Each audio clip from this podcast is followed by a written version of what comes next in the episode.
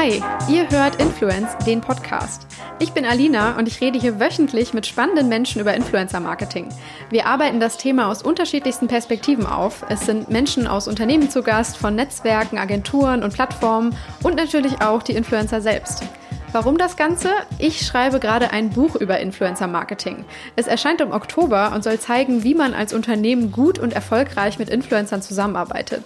Für mich bietet der Podcast also spannende Erkenntnisse für meine Recherche, für euch hoffentlich konkrete Tipps und Hilfestellungen für eure eigene Arbeit und für uns alle einfach ein besseres Gespür und Verständnis für die Branche und diese wundervolle Disziplin Influencer Marketing. Ganz viel Spaß dabei. Folge 2. Ich spreche heute mit Artist Manager Kevin Thebe. Bevor es losgeht, äh, möchte ich mich aber erstmal für das viele Feedback und die super positive Resonanz auf Folge 1 und den Podcast im Allgemeinen bedanken. Ähm, es gibt viele Downloads, es gibt viele Bewertungen, äh, viele Nachrichten, deutlich mehr, als ich erwartet hätte für die erste Woche. Es ist super klasse und äh, das tut wirklich super gut zu sehen, gerade jetzt am Anfang, dass euch der Podcast was bringt und euch auch Bezug nehmen lässt auf eure eigene Arbeit. Ich bin total gespannt, was ihr zu den kommenden Episoden sagt und ja, einfach ein ganz großes Dankeschön an alle. Macht weiter so. Ich mache auch weiter so und äh, gebt mir weiterhin fleißig Feedback, wenn euch etwas gefallen hat oder auch nicht so gut gefallen hat oder wenn ihr sonst irgendwelche Gedanken oder Anregungen habt, immer gerne bei LinkedIn schreiben. So, jetzt aber zu meinem heutigen Gespräch und Gast. Es kommt wirklich ein Brett auf euch zu. Äh, ich habe mich mit Kevin schon im April getroffen. Äh, wir haben über eine Stunde geredet und hätten, glaube ich, auch noch mehr dranhängen können. Es war für mich ein wahnsinnig tolles und ergiebiges Gespräch, das super viele Gedanken und Ansätze irgendwie aufgeworfen hat in mir. Ähm, ich freue mich, äh, das jetzt mit euch zu teilen und bin gespannt, was ihr dazu sagt. Ähm, für mich generell ähm, ist Kevin einfach einer der spannendsten Menschen in der Branche aktuell. Überall, wo ich ihn bisher bisher erlebt habe, hat er mich total überzeugt mit seiner freundlichen und trotzdem bestimmten Art und einfach seiner großen Empathie für die verschiedenen Akteure in unserer Bubble, ähm, insbesondere die Influencer, mit denen er natürlich sehr eng zusammenarbeitet. Ähm, ich finde, bei ähm, allem, was er erzählt, nimmt man ihm einfach immer zu 100 Prozent ab, dass er für die Menschen, mit denen er arbeitet und ihre Entwicklung einfach brennt und dass ihm sehr daran gelegen ist, dass das Influencer-Marketing langfristig einfach qualitativ besser, professioneller und und irgendwie auch aufregender wird. Ähm, und daher ist er einfach der perfekte Gast für diesen Podcast. Also wirklich klasse, dass es geklappt hat. Ähm, und er hat wirklich was zu erzählen, denn er kennt die Branche so gut wie nur wenige. Ähm, zum einen, weil er ähm, auch von Anfang an dabei war und seit vielen Jahren einige der bekanntesten Influencer Deutschlands unter Vertrag hat. Ich glaube, jeder, der den Bereich Beauty-Influencer auch nur mal ganz leicht tangiert hat, hat schon mal Namen gehört wie Kisu oder Paola Maria und Diana zu Löwen. Ähm, und er ist natürlich mit diesem diesem Schwerpunkt Beauty einfach in einer Branche gelandet, die sehr früh ganz tolle Arbeit im Bereich Influencer Marketing gemacht hat und einfach eine wahnsinnige Vorarbeit für alle anderen geleistet hat. Ja, über Kevins Arbeit, äh, die Rolle der Influencer, die Branche als Ganzes und viele andere Dinge reden wir jetzt. Als kleiner Teaser schon mal vorab, ähm, passend zur Europawahl, die ja jetzt am Wochenende ansteht, ähm, reden wir auch darüber, welche neuen Wege in der politischen Kommunikation gerade gegangen werden, um insbesondere junge Zielgruppen mit Hilfe von Influencern für die Wahl und die europäische Idee als solches zu begeistern. Also ähm, auch ein super spannendes Thema im Bereich Influencer Marketing, an das man vielleicht nicht sofort denkt. Ja, aber ich erzähle jetzt schon wieder viel zu viel. Ähm, ich würde sagen, ihr genießt das Gespräch einfach, macht euch ein eigenes Bild und ähm, ich wünsche euch ganz viel Spaß dabei. Hi Kevin. Hallo. Schön, dass du da bist. Schön, dass du da bist. Schön, dass du dir Zeit nimmst. ja. Ähm, ja, wir wollen heute ein bisschen so über deine Arbeit reden, über das, was du tust und ja. äh, auch noch vorhast vielleicht. Ähm, Du nennst dich selbst Artist Manager, ist das mhm. richtig? Ja, genau. Du bist Geschäftsführer deiner eigenen, äh, ja, deiner eigenen Agentur im Grunde, ja. oder? Artist genau. Management Agentur. Ja. Als ich versucht habe, meiner Mama zu erklären, was ihr so macht, habe ich es ihr so mit den Worten erklärt, ja, er ist Influencer Manager und dann so, aha, und was muss man da managen? Und äh, dann habe ich es versucht, ein bisschen mit einem anderen Job zu vergleichen, den man vielleicht kennt und bin auf den äh, Berater im Profifußball ein bisschen gekommen. Ja. Also jemand, der so einen Fußballer unter seinen Fittichen hat, für den ja. die Vertragsverhandlungen regelt, äh, dem ja. hilft vielleicht auch Werbedeals abzuschließen, die zu ihm passen oder so. Genau. Und das hat dann für sie auf jeden Fall Sinn ergeben, das hat sie verstanden. Aber vielleicht okay. kannst du es in deinen eigenen Worten nochmal erklären. Ja was du. Tatsächlich ist es ja schon ähnlich. Ich glaube, ich, ich kenne mich nicht genug, gut genug mit Fußball-Profi-Beratern ja, aus, um jetzt zu sagen, okay, das ist exakt das Gleiche. Das Medienhalbwissen, ja, das wir darüber haben. Genau, ja. Also, ähm, klar, also äh, Artist Manager, was so ein bisschen daraus kommt, es gab ja früher vor vier, fünf Jahren gab es das ja gar nicht, also im Influencer-Bereich, aber es gab es genau. schon immer für Schauspieler und für Moderatoren, für Fußballer, für ja. Sportler.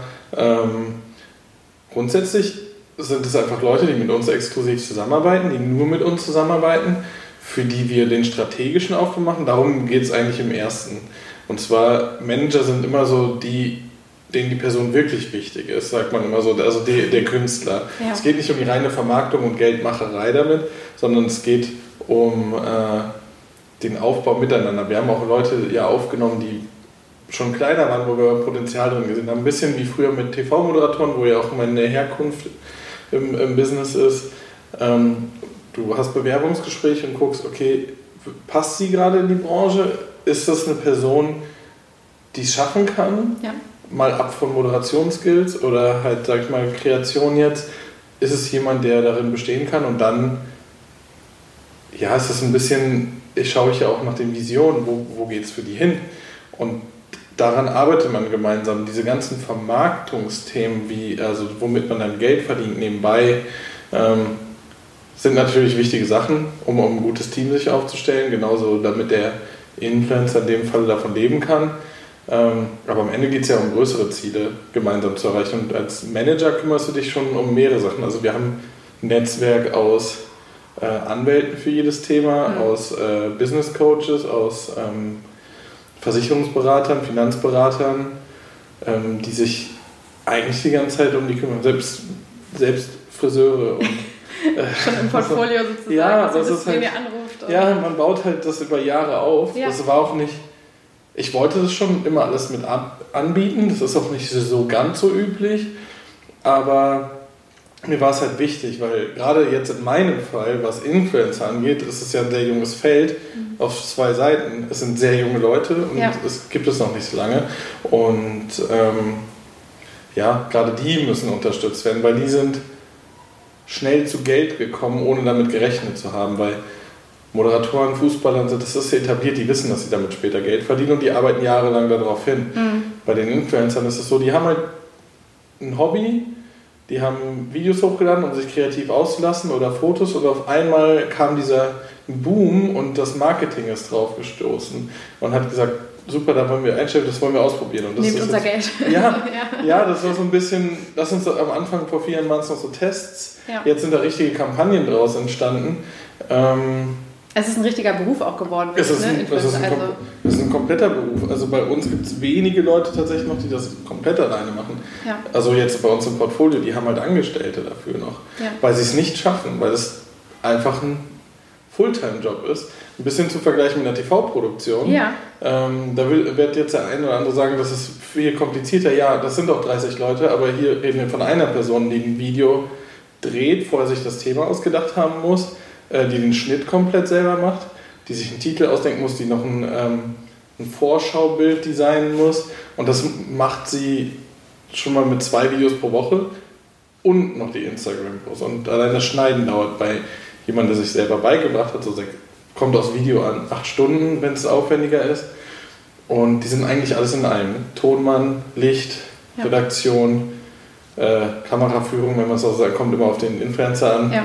Ähm, Community Manager, ja. Community auch, ne? Manager, stimmt. Das ist wahrscheinlich das, was am meisten noch frisst. So, oder ja, Moderator. Müssen sich ja auch weiterentwickeln, ja. weiterbilden, selbst eigene Trends recherchieren und so. Ne? Also genau, es gibt halt kein Team, die das für dich machen. Die sagen halt nicht, oh, das ist jetzt gerade voll in. Genau. Du ja. musst dich halt die ganze Zeit damit beschäftigen. Und deswegen sind Influencer ja, was die ja so interessant macht.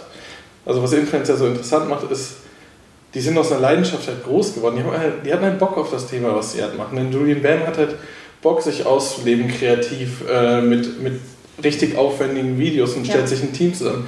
Eine Kisu bei uns hat halt sich schon immer mit Make-up beschäftigt. Die hat halt Bock darauf. Und das können Leute finden, wie sie es wollen. Sie hat halt Bock darauf und sie hat daraus was gemacht. Und sie arbeitet mit riesigen Firmen zusammen. Und das ist ja der Traum, den die jetzt einfach leben können. Und damit beschäftigt, äh, das ist ja auch das, wo wir mit dem Team dahinter stehen, denen zu helfen, diesen Traum zu leben. Wir sind ja die hinter der Kamera. Wir sind ja ein nicht wirklich aufzufinden. So. Ja. Ähm, weil die sind einfach die Gesichter und das ist auch, was ein Manager auch mitbringen muss. Es darf ihm nicht wichtig sein, im Vordergrund zu stehen. Ja, absolut. Ja. Was ist denn das, was ihr dann so im Daily Business macht? Also wo quasi fängt eure Arbeit an, wo hört die ja. des jeweiligen Künstlers, Influencers dann auf? Ja, also grundsätzlich kann man so sagen, es ist in zwei Themen, also nee, in zwei Abteilungen aufgeteilt. Es gibt die ähm, Influencer, die sind für uns, also der ursprüngliche Begriff eines Influencers ist viel passender, es waren Creator. Ja. So wurden sie halt früher genannt, die YouTuber. Äh, Blogger waren halt Blogger, aber äh, YouTuber waren Creator. Ja. Und werden von YouTube ja auch immer noch so genannt. Ähm, oder von Instagram und von Snapchat werden sie auch noch Creator genannt, weil sie sind Creator, sie kreieren und das ist deren Job. Ja. Damit fängt es bei den an und da hört es auf. Die haben nichts mit Verträgen zu tun, die haben nichts mit Gagenverhandlungen zu tun, die haben nichts mit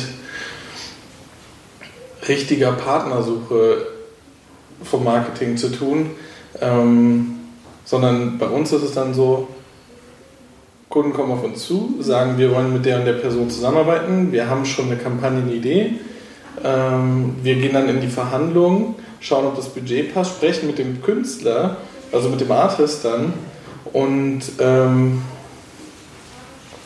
der sagt mir dann, oder sagt mein Team, das würde super passen, ich habe eh vor, das und das Video zu machen oder ich bin eh bald da und da, dann könnte ich das so und so einbinden.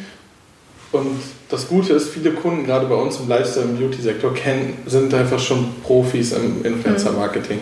Die wissen, dass das flexibel sein muss. Die haben eine Kampagnenidee, aber die lassen sich auch reinreden, weil es ist nicht deren Feed, es ist nicht deren, wenn man es mal klassisch spricht, Magazin, wie es redaktionell ausgestaltet wird. Ja. Und ähm, sie müssen da müssen sie halt die Vorarbeit machen in der Influencer-Auswahl. Andersrum natürlich gehen wir aber proaktiv vor. Also wenn wir Künstler haben, wo wir wissen, die haben die und die Vision, dann arbeiten wir darauf hin über Jahre. Und bei Paola Marias zum Beispiel das Beispiel, die hat seit Tag 1, seit sie äh, auf YouTube ist, über Pflege geredet, weil sie es einfach von der italienischen Mutter einfach mitbekommen hat. Die hat immer nur Pflege, Pflege, Pflege gesagt ja. ähm, und, und immer nur gute Produkte, nie ähm, sie war eher Douglas, sage ich jetzt mal, von, mhm. der, von der Positionierung. Also ein bisschen teurer, ein bisschen höher klassisch. Genau, sie hat halt bei Douglas gearbeitet, muss man ah, sagen. Bevor, ja. Sie hat mit YouTube angefangen, perfekt, während ja. sie bei Douglas war, genauso wie Kiso. Kiso hat ein Dualstudium bei Douglas gemacht, im BWL Marketing und hat währenddessen das gemacht mit dem Beauty-Sachen. Also es ist nicht aus irgendwas gekommen, sondern sie haben wirklich eine Profession da drin gehabt vorher. Ja. Und haben sich dann da weiterentwickelt und ausgelassen bei YouTube.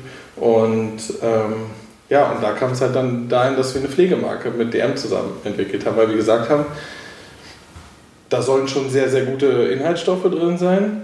Das soll halt nach High-End aussehen, aber es soll schon bezahlbar sein für jeden, weil die Zielgruppe von Paola kann nicht einfach in Douglas gehen oder Sephora und teure Produkte bestellen oder kaufen.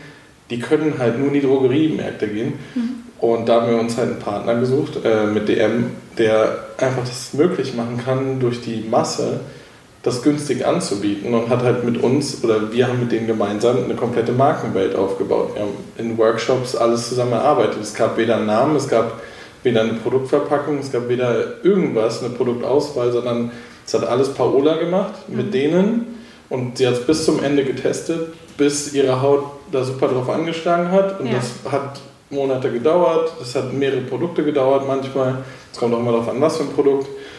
Und ähm, dann haben wir es gelauncht. Ein halbes Jahr nachdem wir es eigentlich launchen wollten, aber sie wollte es halt perfekt haben und was auch richtig ist, weil als Influencer hast du eine Glaubwürdigkeit zu verlieren auch. Absolut, ja. ja. Also bringst du nur ein gutes Produkt raus. Deswegen sage ich immer, immer wenn ein Influencer draufsteht oder wenn er was mitentwickelt hat, kann man eigentlich davon ausgehen, dass das ein sehr gutes Produkt ist, mhm. weil es ist ein Gesicht, das ist kein Konzern. Und damit geht, kann viel mehr untergehen, als wenn eine Marke jetzt sagt, okay, wir nehmen es wieder aus dem Regal, wir rollen was Neues rein. Ja. ja. Das ist ja auch ein. Also ich finde, in diesem, alles, was du hm. jetzt gerade gesagt hast, da könnte man jetzt in, in fünf verschiedene Richtungen jetzt weiter quasi ja. graben, weil ja. da so viel drin ist, was äh, diese Branche gerade auch so spannend macht. Ja. Ähm, also wenn man jetzt vielleicht äh, reingeht in die Frage, ja, dieser vielleicht nochmal die Frage der Marke, dass ein Influencer seine eigene Marke ja im mhm. Grunde auch ist ne? und dafür mit seiner ganzen Persönlichkeit ja. steht. Dass ihr ja als Artist Manager, als ähm, mhm. Unterstützer, Helfer ja auch dann die Verantwortung habt, ihm zu helfen, seinen Weg zu finden. Und ja. wenn wir immer von diesem schlimmen Wort Authentizität reden und Glaubwürdigkeit natürlich so, so weitergedacht, dann ist es ja eigentlich ja. dieses sich selbst treu bleiben, ne? genau. sich selbst seiner Marke, seiner Persönlichkeit genau. und diesen Werten. Also wie wie schafft ihr das im Alltag oder auch bei Anfragen? Ich weiß nicht, mhm. eigentlich geht es ja dann auch darum, vielleicht auch mal den richtigen oder ja, an der richtigen Stelle abzusagen und mhm. irgendwas nicht zu machen, weil man merkt, das wäre vielleicht viel Geld oder wäre vielleicht ganz interessant ja. businesstechnisch, aber würde eigentlich nicht zu dir passen. Ja, also ich, ich könnte jetzt hochtrabend sagen, das machen wir durch Analysen der, äh, der Marken ja, genau. und wir gucken uns alles ganz genau an. Das werden bestimmt auch einige behaupten, aber es ist eigentlich eine Bauchgefühlssache. Also wir arbeiten halt schon, oder vor allem ich arbeite schon sehr lange mit den meisten von denen zusammen. Ich weiß, wo die hinwollen, ich weiß, wie die sich fühlen, ich bin da sehr empathisch. Ich weiß einfach ganz genau, wofür die stehen. Ich weiß die Antwort schon, bevor sie überhaupt was sagen würden. Ja. Und das ist halt ein super wichtiger Softskill für den Manager, weil der Künstler wird nie aussprechen, was er denkt in dem Moment, weil er zu lieb dafür ist. Und dafür hat er halt uns. Mhm. Und wir wissen, es hört sich doch, aber man muss dieses Gefühl haben zu wissen, wie würde er reagieren genau auf diese Frage gerade. Ja. Und so reagiere ich dann. Und ähm, um darauf zurückzukommen, ähm, wie wir das entscheiden, ja. Also wir, das Gute ist im Beauty-Sektor, du hast super viel Auswahl an Kunden. Du hast einfach sehr, sehr viel Auswahl. Du musst nicht jedes Geld mitnehmen, du, musst, du sagst mehr ab, als du annimmst. Mhm. Und das ist unser Vorteil natürlich. Dann entscheidet man auch ganz anders. Weil wenn ich jetzt wahrscheinlich Künstler hätte oder der Künstler selbst einfach das Not oder Notwendigkeit, ne, die, das nötig, für nötig empfindet, mein Güte, das für nötig empfindet, Geld damit zu verdienen, weil er davon abhängig ist, dann wird er auch mal was annehmen, was nicht so gut ist. Mhm. Bei uns ist es so, jeder hat eine einzelne Positionierung. Von außen guckt man drauf und denkt so, aber das sind doch zehn einfach nur schöne Mädchen, die machen alle das Gleiche. Sind sie aber nicht. Also das ist aber eine Positionierung, die wir erarbeitet haben. Die stehen zwar alle für Beauty und Lifestyle-Themen, die eine geht viel mehr auf Haushalt und solche Produkte, die andere geht viel mehr auf Rossmann, die eine auf DM, die andere auf Douglas, die eine auf Sephora. Und allein durch diese Positionierung, der Händler hat ja auch eine andere Positionierung, ist es so, man findet bessere Fits, einfach Markenfits zwischen Influencer und Marke, weil wir wissen ganz genau, wofür die stehen. Wir würden, die wissen aber auch selber, wofür sie stehen und da, das ist auch das Wichtige, weil Diana als Beispiel, schon vor vier Jahren, da war sie 19. Diana zu Löwen. Genau, Diana ja. zu Löwen. Äh, die hat vor vier Jahren haben wir zusammen angefangen. Ja. Und da war sie 19 und wusste aber schon ganz genau, wenn, wenn ich irgendwie mit einer Marke kam, und sie kannte sich natürlich viel besser im Beauty-Sektor aus als ich, ähm, damals, jetzt ist es glaube ich wahrscheinlich schon langsam andersrum, aber ähm, sie gesagt, nee, du, das brauche ich gar nicht erst bewerben. War völlig egal, wie hoch das Budget war, brauche ich gar nicht bewerben, das äh, ist viel zu teuer für meine Community, mache ich nicht, werde ja. ich auseinandergenommen. Und das ist auch der Punkt Community Management, in dem einen, die wissen genau, wie ihre Community auf irgendwas reagiert und so können die halt anfangen ab äh, zu oder absagen. Ja. Und für uns ist es auch ein Learning natürlich mit denen. Das dauert manchmal, wenn wir den Künstler aufnehmen, würde ich halt sagen, bei mir dauert so zwei bis drei Monate, bis ich ein Gefühl für den Künstler habe. Ja. Und weil man ja im stetigen Austausch ist, tagtäglich und man kann auf Social Media alles sehen, ähm, kriegt man viel mit. Und sagt dann so, es gibt natürlich äh, und, und weiß schon, wie man entscheidet. Aber wir sind auch Berater am Ende und die zu der Absage trifft der Künstler. Mhm. Wir sagen, wir würden es aus dem und den Gründen nicht machen oder aus den und den Gründen machen, aber wir entscheiden nicht vorher und sagen, an dem Tag musst du hochladen und das ist das Konzept, sondern das sagen die. Also die kriegen von uns gesagt, wir haben das jetzt verhandelt, das ungefähr wäre der Zeitraum, mhm. das ist die Marke, das ist das Konzept, kannst du es dir vorstellen, ja oder nein? Und dann kommt, ja, aber ich hätte das gerne so und so oder ja, können wir es in einem anderen Zeitraum machen wie auch immer, weil wir wissen es nicht. Wir kennen deren private Termine ja auch nicht. Okay, also ihr seid jetzt quasi nicht die, die mit dem kleinen Terminkalender hinterherrennen und quasi deren ganzes Leben organisieren, nee, genau. wir sind keine Assistenten. Ihr seid für den Business-Teil da. Genau, also ja. wir sind keine Assistenten, wir sind mhm. kein Backoffice in dem Sinne, dass wir für die da sitzen und die Buchhaltung machen, ja. sondern ähm, tatsächlich ja, führen wir Kalender, aber ein Veröffentlichungskalender und ja, Events. Also alles, was mit dem Business. Äh, was für euch relevant ist. Genau. Ja. Und für alles andere, was noch Privates zu tun hat, das haben die schon sehr gut selbst auf dem äh, Schirm. Die haben alle ein sehr gutes Time-Management. Mhm. Ähm, so suchen wir uns die aber auch aus und haben jetzt, wie gesagt, schon auch Assistenten, die das mit auf dem Schirm haben. Einfach. Ja. Die mitfilmen können auf Events, die Fotos bearbeiten können, die die Termine mit auf dem Schirm haben, die Vorbereitung machen für Drehs mhm. und Shootings, weil sie es sonst nicht mehr abdecken können. Ja. Und ihr habt jetzt neun oder zehn, zwölf, zwölf im Portfolio. Ja. Mhm. Und wie ich sag mal, wie läuft das? Also einerseits mhm. bewerben die sich bei euch, andererseits lernt ihr die vielleicht kennen und sagt, boah, die hätten wir gerne, die würden mhm. gut zu uns passen. Wie ist es gerade, wenn ihr die so ein bisschen unterschiedlich positioniert? Also ich könnte mir vorstellen, mhm. dass sie sich manchmal auch ein bisschen ins Gehege kommen. Also wenn man quasi ja so, mhm. wie wenn man zwölf Kinder hat oder so, wie, kommt man, wie kann man allen gerecht werden, ne? wenn man ein kleines Team hat, sehr ja. agil natürlich ist, aber das ist ja. bestimmt manchmal auch ein bisschen schwierig. Ne? Ja, was ist das Geheimnis? Das ist die Frage. Ich glaube, man muss, muss einfach ein gutes Gefühl für seine Künstler haben.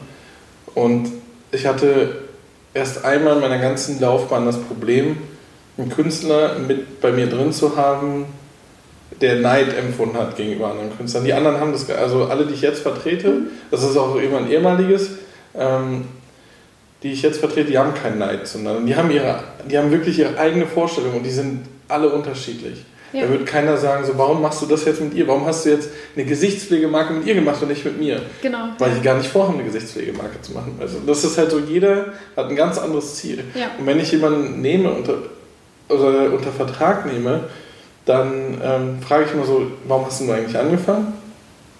Was ist deine Leidenschaft dahinter und was ist deine Vision eigentlich? Weil ja. zum Gelderwerb brauchen wir jetzt nicht zusammenarbeiten, da, da bin ich der Falsche, weil ich brauche selber die Leidenschaft bei der anderen Person auch. Ich will nicht alles zusagen, nur weil sie Geld verdienen am, ja. Ende, sondern ich will super, also ich will einfach coole Projekte umsetzen mit denen und coole Dinge erreichen.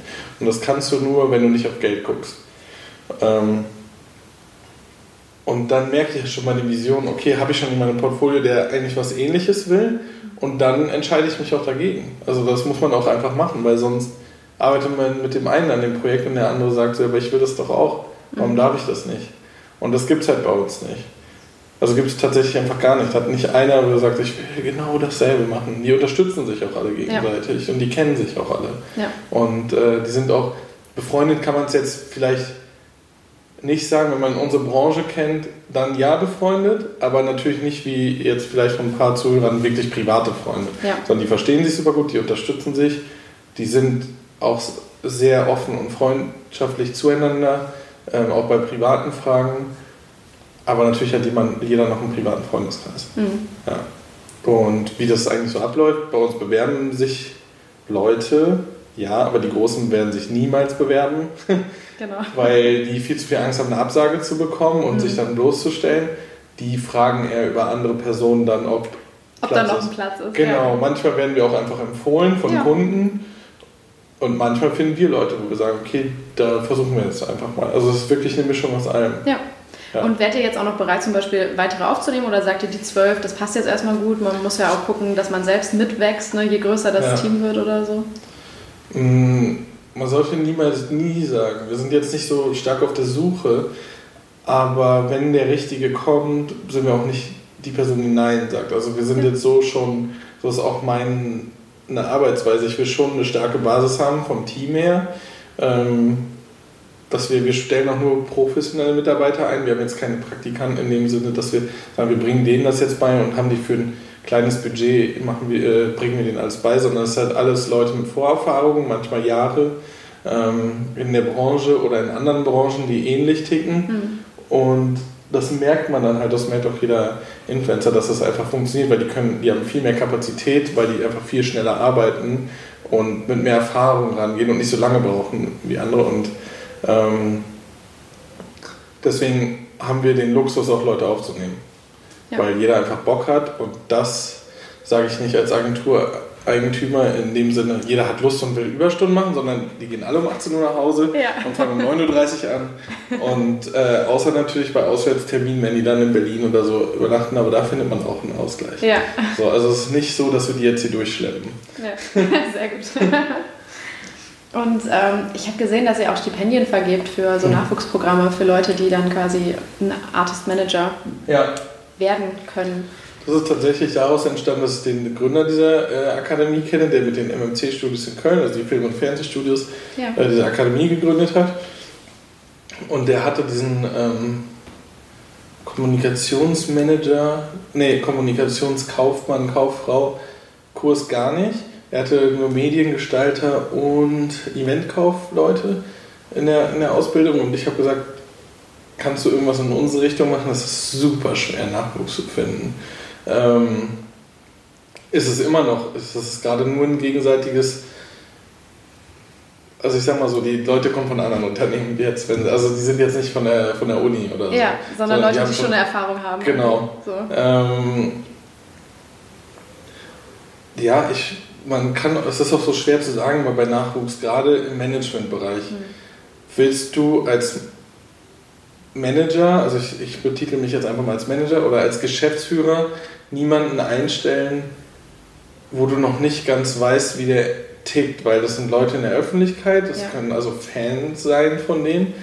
Ähm, oder wollen sie den Lifestyle, weil sie denken, oh mein Gott, rumreisen und Geschenke und so. Die denken gar nicht daran, dass wir eigentlich fast nur, den, äh, nur im Büro sitzen. Ja. Ähm, und das ist halt super schwer zu finden. Und gerade ist ja auch so ein Umschwung wieder in den Generationen und es ist super schwer, sich auf die neue Generation einzustellen. Generation Z ist es ja. dann, oder? Ja. ja, also selbst meine Generation. Ich meine, ich bin jetzt selber nur 28. Selbst wenn die in den Bewerbungsgesprächen sitzen. Die Y-Menschen. Ich ja. bin auch 28, also ja. ja. I feel you. Ja, ja aber da gibt's, ist es weniger ähm, die Lust auf Arbeit, sondern eher auf Lifestyle. Mhm. Und das ist ein Problem. Es ist ja klar, weil wir, unsere Generation und auch die natürlich nach uns noch viel stärker, haben das ja, sind ja damit jetzt groß geworden ja, und, und sind jetzt schon in diesem Universum seit zehn Jahren ungefähr. Ne? Und also klar, ich ja. habe jetzt letztens eine Statistik gesehen, dass äh, der Job des Influencers bei jüngeren Leuten, ich glaube unter 15, beliebter ist, als Schauspieler zu werden. Ja, ich weiß noch, bei uns in der Schule waren das immer so diese ja. total unrealistischen Berufsvorstellungen, die man hatte. Jetzt ist es halt Instagrammer oder YouTuber zu werden. Ja. Und genau das ist ja das Nachwuchsproblem, weil das hatte man, das hatte ich in der TV-Branche schon. Ist das jetzt jemand, der einfach nur Kontakte will und vor die Kamera? Und beim Influencer ist es ja auf einer Seite noch einfacher, weil den Zugang zur Plattform hat jeder. Und das ist ja das, was ja. es auch so groß gemacht hat. Ja. Ne? Aber klar, genau, dadurch. Genau. Und wenn du keine Idee hast, sondern eher den Lifestyle ja. dann willst, ne? die schönen Bilder siehst oder so, dann genau. ist vielleicht das dann the way to go. So, ja, dann werde ich halt der, die beste Freundin des Influencers oder der Manager oder Richtig. was auch immer. Ne? So. Ja, und das ist so. Ist halt schwierig. Ja, klar. So, ne? Was sollte dein guter Manager mitbringen? Äh, eigentlich sind die Soft Skills wichtig, finde ich. Also du musst schon ähm, stressresistent sein in bestimmten Zeiten äh, Punkten wird es einfach stressig. Ja. Ähm, du musst trotzdem immer auf Augenhöhe und freundlich mit allen sein. Also Arroganz oder abgehobenes Verhalten ist sowieso fehl am Platz. Ähm, das ist eher so, wie Management früher betrieben wurde, aber das kann man heute einfach nicht mehr machen. Ähm, Empathie, sich halt auf die Leute einlassen, einstellen und, und ein Gefühl dafür haben, was sie eigentlich machen wollen. Mm. Aber auch dieses, auch wenn ich sage, wir machen keine Überstunden bei uns, sind es trotzdem dieses extra Mal gehen, so ein bisschen ja. weiterdenken, lösungsorientiertes Denken, super wichtig. Ja. Weil Management ist einfach Lösungen finden. Weil es kommt der Punkt, wo irgendwas ist und dann so, ja, ich muss jetzt doch dahin oder ich brauche jetzt noch das und das. Okay, und dann, wenn du dann denkst, ja, aber ist nicht meine Aufgabe oder weiß ich jetzt nicht, wie man das macht, ist halt falsch. Ja. Du musst halt super schnell umschalten und eine Lösung Improvisieren können und so, ja. Genau, und das ist das ist eigentlich das Wichtigste. Ja. Zu, zusätzlich zu freundlich sein.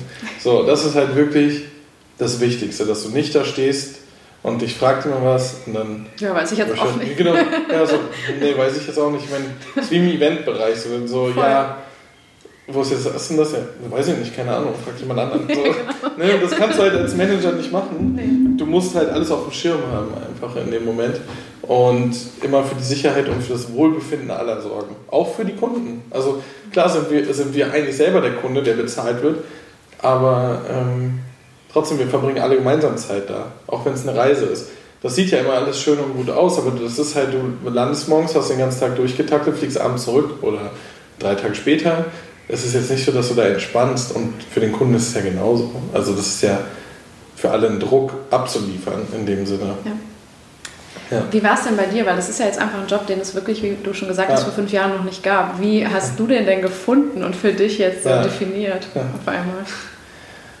Den, soll ich ausholen, den Job Gerne, des Artist Managers oder des Influencer Artist Also im Endeffekt gerne beides. Was hast du in den letzten acht Jahren, okay. nehme ich also, mal an, so getrieben nach Ja, also ich habe äh, hab studiert Medien- und Kommunikationswissenschaften in Klagenfurt am Wörthersee, kann ich nur empfehlen. Schön.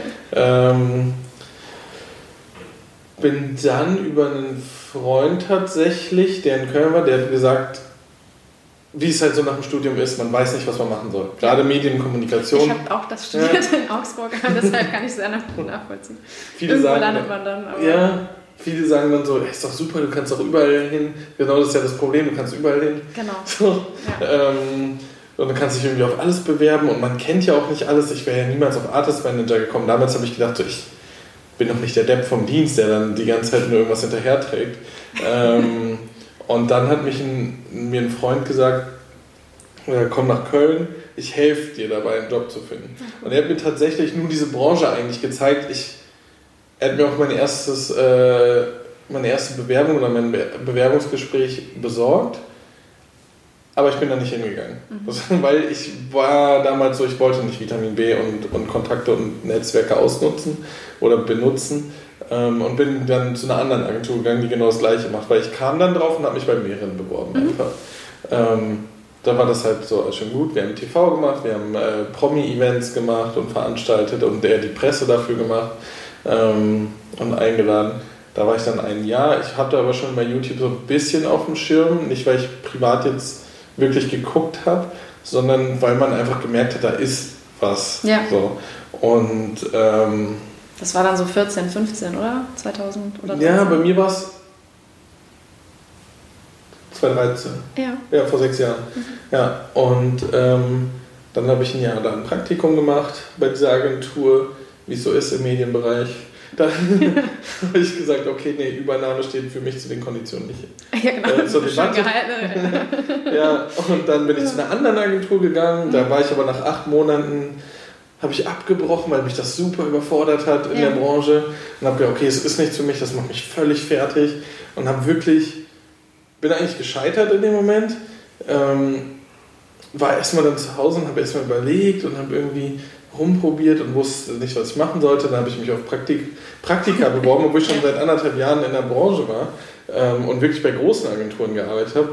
Ähm, habe Praktikum gemacht bei einer Unternehmens-PR-Agentur in Bonn, auch einer sehr großen, und habe gemerkt, okay, Unternehmens-PR ist schon mal gar nichts für mich. ist auch gut zu wissen. ja, genau, und dann habe ich gedacht, okay, ich muss mit Menschen zusammenarbeiten, das mhm. geht nicht. Äh, war aber noch nicht so bereit und bin erstmal zur Sporthochschule gegangen. Ja. ja so, ich sage das jetzt so einfach, also ich habe mich beworben und äh, Hier hab, in Köln, an ja, der Spoho. Genau. Und habe meinen Master an der Spoho angefangen. Hast du diesen Test bestanden? Es, äh, den für den Master. Test aller Zeiten. Du siehst mich ja, wie ich hier sitze. Also für den Master muss man den Sporttest nicht machen. Oh Gott. Warum weiß ich sowas nicht? ja, also den Master kannst du auch so machen. Okay. Also das klingt jetzt so leicht, da bewerben sich ja trotzdem zwei Ja, Leute ja klar, drauf. Sportmarketing und, gerade ja, oder was war es dann in ähm, dem Fall? Sport, nee. Sport, Medien und Kommunikationsforschung, glaube mhm. ich. Ähm, ja, krass. Haben beim Master da angefangen, also ich glaube 39 Leute wurden zugelassen, 200 Bewerbungen, glaube ich. Äh, und da war das eher so Motivationsschreiben, was habe ich schon gemacht, was habe ich überhaupt mit Sport schon zu tun gehabt. Ja. Dadurch, dass ich aber damals äh, unter anderem Laura von Torra und Stefan Effenberg mitbetreut habe, hatte ich halt diesen Fußballbezug. Ja. Und ähm, ja, und dann war ich auf der Sporthochschule zwei Monate und dann hat mich die Agentur, wo ich abgebrochen habe, gefragt, ja. ob ich wiederkomme. Mhm. Und dann war so abwägen, okay, Master, schön und gut, Sporthochschule super, aber in der Branche, in der ich bin, brauche ich Kontakte und nicht äh, den Abschluss. Ja. Und bin dann wieder hingegangen, habe Forderungen gestellt, habe gesagt, so nur unter den, den äh, Bedingungen. Und dann eigentlich tatsächlich nach einem Monat habe ich gesagt, wir müssen was mit YouTube machen. Und die haben mir tatsächlich die Chance gegeben. Muss man halt auch hoch anrechnen. Ich musste das natürlich nebenbei machen. Ich durfte das andere jetzt nicht ähm, fallen lassen. Und auf die Idee zu kommen, das überhaupt als Bedingung zu stellen, war ein Vortrag an der Sporthochschule, den ich gesehen habe, von einem Geschäftsführer vom FC Köln, der gesagt hat, in Stuttgart hat er, also er war vorher bei Stuttgart, und hat gesagt, er hat sich eine Position geschaffen, die es vorher nicht gab und hat sich somit äh, unersetzbar, genau, ja. er hat sich unersetzlich gemacht.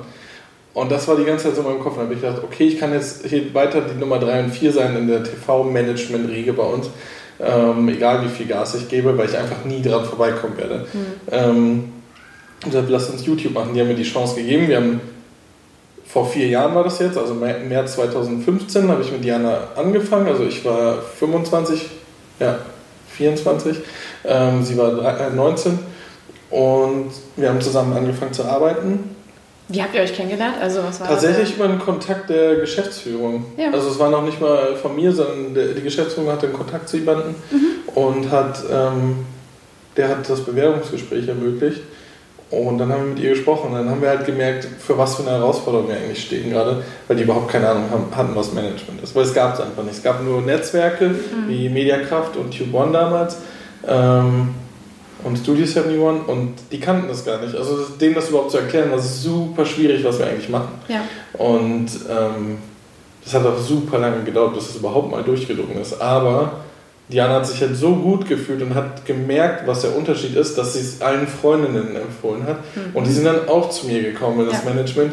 Und das führt dazu, dass ich immer noch im Beauty bin seit vier Jahren. Ja, Weil es ist einfach, es hat mit hat Diana, ja, es hat mit Diana angefangen. Ja. Äh, die Freundinnen von ihr sind auch zu uns gekommen damals.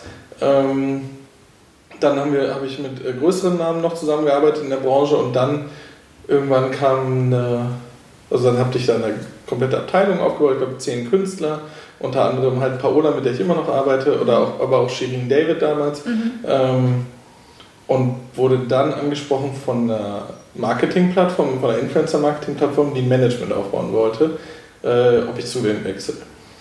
Und das habe ich ja getan. ähm, da war ich dann hatte ich einen Jahresvertrag, habe das ein Jahr lang aufgebaut und danach war für mich so, okay, jetzt habe ich das zweimal gemacht für andere, jetzt mache ich es selber. Es sind meine eigenen Kontakte, es sind meine Künstler, ja. äh, mit denen ich schon ewig zu tun habe. Ich mache das jetzt selber und ähm, wir haben uns dann einfach nämlich getrennt oder beziehungsweise mein Vertrag ist ausgelaufen und wir haben dann die Trennung äh, normal vollzogen und habe mich dann selbstständig gemacht vor anderthalb Jahren. Mhm. Und da sitzen wir jetzt. Und das war aber so ein irgendwie natürlicher Schritt, wo du dann so dachtest, ja. so, oh, ja, komm, ich, ich mache das jetzt einfach, weil ich habe schon so viel Erfahrung gesammelt, so was, was soll schiefgehen, ja. so nach dem Motto, oder ja. war es schon ein bisschen gruselig, wenn man sich dann komplett mm, selbstständig Nee, ich habe da überhaupt nicht drüber nachgedacht, ob das, also, ob das schwer werden könnte. Also meine Eltern sind auch selbstständig und es war für okay. mich schon immer so drin und ähm, war auch schon immer mein Ziel mhm. eigentlich. Ähm, ich gruselig wurde es zwischendurch natürlich, aber am Anfang habe ich niemals darüber nachgedacht. Ich habe gedacht, ich beherrsche diesen Job. Also so saß es, ja. ich dachte so, ich beherrsche den Job, ich weiß, wie man Rechnung stellt, ich weiß, ich kenne mich mit den Verträgen aus, ich weiß, wie man Preise berechnet, ich kenne jeden Ansprechpartner bei jeder Plattform, den ich brauche, bei jedem Vermarkter, bei allen Kunden. So, ich brauche nichts außer die Basissachen, halt wie Steuerberatung und ja. äh, solche Sachen und habe mir das Ganze dir halt auch erarbeiten. Ähm, und das habe ich dann einfach gemacht vor anderthalb Jahren, weil ich mir gesagt habe, so ich will, was halt immer mein Problem war bei den Firmen, wo ich vorher war, ich wollte einen Fokus aufs Management setzen, weil ich nun mal Vollblutmanager bin. Und das war einfach nicht möglich, weil es auch andere Bereiche gab, auf denen halt ein Fokus lag, weil es einfach aus der Geschichte der Firmen so war. Und deswegen wurde, waren wir halt immer da, mhm. aber wir haben jetzt nicht, sage ich mal, so das Invest in diese Abteilung gekriegt, dass wir die aufbauen können. Ja. Und so habe ich gesagt, ich mache das jetzt selber und dann stecke ich halt das Geld selber da rein, genau. in mein Team, in die Weiterentwicklung und habe einen Impact auf die äh, Branche, indem wir halt Maßstäbe setzen oder Sachen machen können, die die Professionalisierung vorantreiben, als einfach nur Manager zu sein. Ja. Ja. Und diesen Impact ähm, finde ich also das nimmt man wahr. Das heißt, ne, du bist Geschäftsführer deiner eigenen Firma, aber du kommunizierst ja auch nach außen. Also ich habe das Gefühl, du versuchst schon in die Branche reinzuwirken und erstens vielleicht uns allen selbst in der Bubble ein bisschen mehr zu helfen, zu definieren, ja. was, was eigentlich so toll am Influencer-Marketing ist oder was es eigentlich sein kann, auch mhm. wenn es richtig gemacht wird. Und auch Leuten, die außerhalb der Bubble sich mit dem Thema beschäftigen, vielleicht ähm, so ein bisschen ein Gespür dafür zu geben, ja. was das alles sein kann. Und ich finde es äh, generell spannend, äh, dass du ja in deinem Portfolio eben diesen Schwerpunkt Beauty hast, ne, mit den Künstlern, die da sind. Und ja. das ist ja wirklich eigentlich, also das war, ich finde, die Pionierbranche so des Influencer-Marketings, ne, die haben es halt als erstes mit, ich sag mal, nochmal kreativeren Mitteln, mit mehr Geld und so wirklich ja. betrieben und haben da wirklich tolle Arbeit, so Vorarbeit ja. geleistet für alle anderen Branchen. Ähm, aber dadurch wurde, finde ich, oder das wissen wir alle, dieses Klischee halt nochmal befeuert, dass, äh, also was man immer so hört, ne, äh, lang langhaarigen blonden Mädchens vor einem Ikea-Regal, das äh, Beauty-Produkte an Minderjährige vertickt oder so. Also so was einem also immer wieder begegnet, die ja. wirklich so schon total schlimm, so quasi in, immer in einem Satz verwendet, die Bibis und Dagis und so, ja. dass das immer so, so auf, ja, ich weiß auch nicht, wie so, wie so ein Symbol schon fast über allem ja. schwebt. Ja, man versucht es halt so damit runterzureden. Ne? ja, so ein bisschen. Grade, es ist immer abwertend. Also ja, es wird nie in einem positiven Kontext klar, verwendet. Ne? so äh, rede ich halt über Radio auch. Ja. Also das ist halt so, das ist halt, äh, ne, das ist halt, irgendwie denkst du auch so, ja okay, da sitzen jetzt noch die ganzen Leute, die daran festhalten an dem Orange, aber eigentlich ist das alles hinüber, so Fernsehen und Radio, so sage ich mal. Ne? So wie Sie sagen, also es ist jetzt äh, weit ausgeholt, ne? aber wenn, so wie die sagen, ja, das sind halt nur diese Mädchen, die alle schön aussehen, ein Fake-Leben vorgaukeln und irgendwas verkaufen an Minderjährige. Ja, also ich sag mal so, andere Medien haben sich auch nie einen Hehl draus gemacht, äh, Werbeanzeigen zu schalten von was auch immer. Wir achten ja wenigstens noch darauf, dass es zu uns passt. Also das ist halt so, es ist halt Make-up, ja, aber es ist halt, woher kommen Influencer eigentlich? Da muss man halt den Schritt zurück machen. Das sind ja, das ist ja meine Aussage, das sind ja demokratisch gewählte Social Media Stars. Also es sind ja, da hat ja keiner, ich saß ja da nicht und habe gedacht, die wird jetzt groß. Ich rufe jetzt sofort bei YouTube an und die packen die auf die Startseite und machen die groß. Mhm. Sondern die haben Videos hochgeladen, die haben, YouTube ist eine Suchmaschine, gehört halt zu Google, ergibt Sinn. Äh, und die haben sich halt positioniert und die Leute haben entschieden, ob sie die gucken wollen oder nicht, ob sie denen folgen wollen oder nicht. Und die Entscheidung hat, haben ganz normale Leute getroffen, die, zu, die Konsumenten. Das ist halt kein Frontalunterricht in dem Sinne, du machst den Fernseher oder das Magazin, da wird dir gezeigt, was du gucken sollst. Es ist halt wie Netflix. So, du, du gehst auf eine Plattform und du kannst dir angucken, was du willst. Und du entscheidest. Und das ist bei Influencern genau dasselbe. Und wenn nun mal die Zielgruppe auf Social Media weiblich ist und die das sehen wollen, dann kommen halt die Leute hoch. Wenn das jetzt aber Twitch ist, dann kommen halt Gamer hoch. So, und dann sind das halt Leute, die die ganze Zeit nur zocken. Aber es kommt ja auf die Plattform an. Mhm. Und ähm, ich finde, diese, dieser Spruch, ähm, der ist mir tatsächlich schon lange nicht mehr begegnet, aber ich, ich weiß, dass es den damals auch gab. Ist auch ein bisschen, weil die Leute sich nicht damit beschäftigen wollten, was eigentlich in der Branche abgeht. Und ich glaube, das ist das ist wie bei E-Sports jetzt wo alle sagen, ja, das sind doch nur so Nerds, die vorm Fernseher, äh, äh, vorm Computer sitzen und zocken die ganze Zeit. Aber dass Mercedes-Benz und McDonalds aufhören, die Nationalmannschaft zu sponsern, aber nur noch das ganze Geld in E-Sports stecken, das checkt wieder. Das kriegt keiner mit. Mhm. Das sind riesige Firmen, die einfach sagen, Fernsehen, äh, Fernsehen, Fußball, nein, E-Sports. Äh, dass jeder Fußballverein eine E-Sports-Mannschaft hat, das kriegt halt gar keiner mit. Das ist halt, da sind halt das Finale von, ich weiß gar nicht mehr was, von, äh, von einem Spiel, das hat mehr, eine höhere Einschaltquote als der Super Bowl. Und die Leute denken immer so, das sind so Nerds, das, das ist ja gar keine Branche. Da denke ich mir so, das ist halt so fernab der Realität und da muss man halt offen sein. Und ich weiß, das hat mit dem Alter zu tun, weil ich erkenne mich selber auch da drin, wenn ich mit bestimmten Plattformen konfrontiert werde, wo ich es einfach nicht verstehe im ersten Zusammenhang. Das war bei mir, ich habe mich jetzt ja. Twitch eingearbeitet, da ja. musste ich auch wirklich, also es war so wie so ein Wurmloch, in das ich gefallen bin, als ich dann erstmal gesehen habe, oh mein Gott, was alles da ist, ja. was ich nicht gesehen habe, weil es überhaupt nicht mich irgendwo tangiert hat. Ne? Ja. Das war jetzt für einen Job, aber... Ähm, aber es ist ja in dem kleinen, in dem kleinen Sektor schon, das ist, du hast äh, so ein Wort gesagt, das passt halt voll, Bubble, das ist ja auf, äh, auf Instagram auch. Geh mal auf die Entdeckenseite in eine Kategorie, in der du noch nie warst Abon äh, geh mal auf eine Person, die hat dann so 300.000 Follower, du hast sie noch nie gesehen, du hast noch nie von der gehört und klick mal auf diesen Pfeil nach unten, wo die andere noch vorgeschlagen wird. Dann wirst du sehen, dass das eine komplette Szene ist, von der du überhaupt nichts wusstest. Ja. Und da, das siehst du daran. Das hat bei uns Diana zu Löwen schon mal gesagt, als sie im Europaparlament gesprochen hat, hat sie gesagt, wir leben alle in unseren eigenen Bubbles gerade, weil wir selber bestimmen, was wir sehen wollen. Und das war vorher nicht so. Das Fernsehen hatte, hatte noch einen Bildungsauftrag mit drin. Mhm. Du musstest noch darüber aufklären, auch über Wahlen und so. Ein Influencer muss nicht darüber aufklären, das ist eine freie Entscheidung. Ja.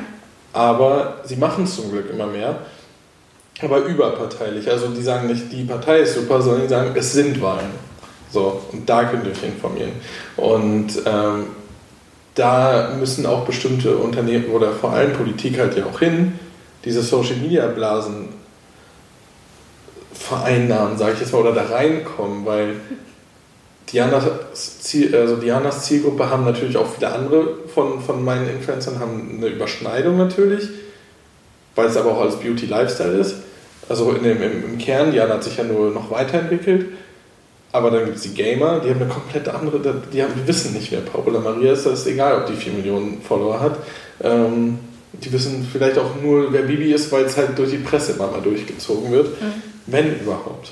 So, und ähm, ja. Ja, bei Diana zu Löwen, also ja. vielleicht gehen wir mal kurz auf ihren Fall ein, ja. weil ich finde das sehr, ähm, sehr spannend, welche Entwicklung sie genommen hat, weil ähm, also ich muss sagen, früher, ich bin ihnen nie gefolgt so richtig auf mhm. Instagram. Also, ne, es war wirklich, es war ähm, für mich jetzt von außen gesehen immer sehr viel Beauty, sehr viel Fashion, mhm. ähm, Sie ähm, hat hier in Köln gewohnt, da wurde es ein bisschen interessanter, als ich auch hierher gezogen bin. So, okay, ja. ne, ähm, da finde ich immer, also ich habe wirklich am Anfang, als ich, ich bin jetzt vor zwei Jahren hierher gezogen, ganz bewusst bin ich dann Kölner Influencern irgendwie äh, gefolgt und habe die abonniert, damit ich ein paar Tipps kriege, einfach, ne, welche Restaurants sind irgendwie spannend, ja. wo kann man mal hingehen oder so. Ähm, und für, also sie wurde für mich irgendwie jetzt total interessant, seit sie ihren Podcast hat und seit sie auch ein bisschen nochmal weiter auch so in diese politischen äh, Felder ja. dann gegangen ist. Ähm, vielleicht sprichst du mal ein bisschen darüber, wie sich das bei ihr entwickelt hat, wie ihr vielleicht auch mit ihr diesen Weg gegangen seid, weil das ist ja schon eine ja. sehr bewusste Entscheidung, zum Beispiel gerade in Richtung politische Kommunikation auch zu ja. gehen, wo ja auch nochmal ein Riesenpotenzial drin liegt. Ja, also was ich schon mal sagen kann, auch das kommt auch auf ein anderes Thema von, äh, von mir zurück, es war keine Geldentscheidung. Das ist schon mal ganz vor, vorab zu ja. Es war eine Entscheidung von wegen, eine Person entwickelt sich um, hat ein ganz anderes Interessenfeld, also müssen wir gucken, dass wir das beackern gemeinsam. Und es war eigentlich, sie hatte BWL äh, auf Marketing studiert, ähm, war sowieso schon immer mitdenkend und smart, was die ganze Branche angeht, war schon immer beliebt, auch bei Kunden, weil sie genau wusste, was sie machen muss. Also auch schon vor vier Jahren. Das hatte gar nichts mit der Größe zu tun, sondern eher von der Work Ethic. Und ähm, ja, natürlich am Anfang war das viel Drogerie und Secondhand-Mode und so Dinge, die halt eine 19-Jährige so begleiten.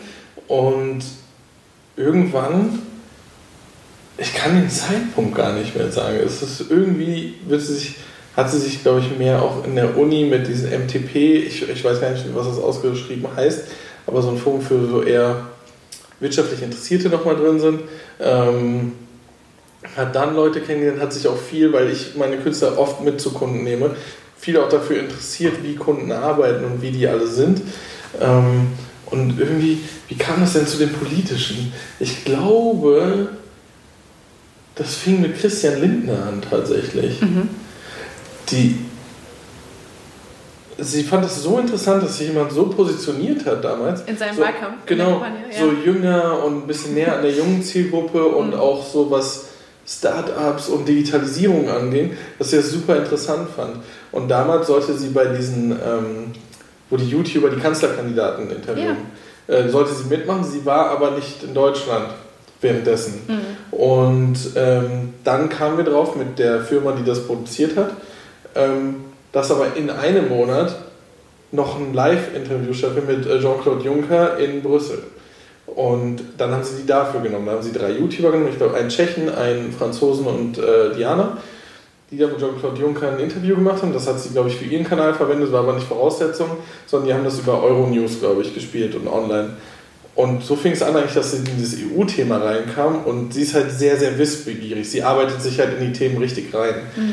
Und so ging es halt immer weiter. Das war natürlich dann auch eine Person, für die, die ein gutes Beispiel war keine Politik-Influencerin, weil die brauchst du nicht mehr bearbeiten. Die, Polit äh, die Leute, die Politik-Influencern folgen, die wissen, dass Wahlen sind. Ja. So, und so kam das halt mit Diana dann. Die ist sowieso schon auf Bühnen gegangen, die weiß, wie man spricht, die verhält sich gut und die ist äh, sehr ehrgeizig. Und irgendwie hat sich immer weiter ausgebaut. Also es war einfach auch wieder so ein Bauchsgefühl. Wir haben jetzt nicht gesagt, wir müssen das und das tun, um da hinzukommen, sondern ich glaube, Diana könntest du irgendein Thema geben, die arbeitet sich so hart rein, dass man einfach die ganze Zeit Kunden oder Partner findet, egal was sie machen würde. Mhm. Und ähm, es ist jetzt auf das super Thema natürlich Europapolitik äh, gestoßen, ähm, so dass das Europaparlament aus Deutschland auf uns, an uns herangetreten ist und gesagt hat, wir wollen mit Diana arbeiten, dass wir jetzt Freitag einen Spot drehen fürs Fernsehen mit Diana nochmal. Es kommt jetzt auch im Mai, glaube ich, oder Ende April werden auch Plakate draußen ans Europaparlament gehangen, wo einfach ein paar Influencer ausgewählt sind. Da hängt dann auch Diana und so. Das ist halt, es wird halt zu einer größeren Kampagne. Ja. Und das kannst du nur machen, wenn du nicht das Geld deswegen entscheidest.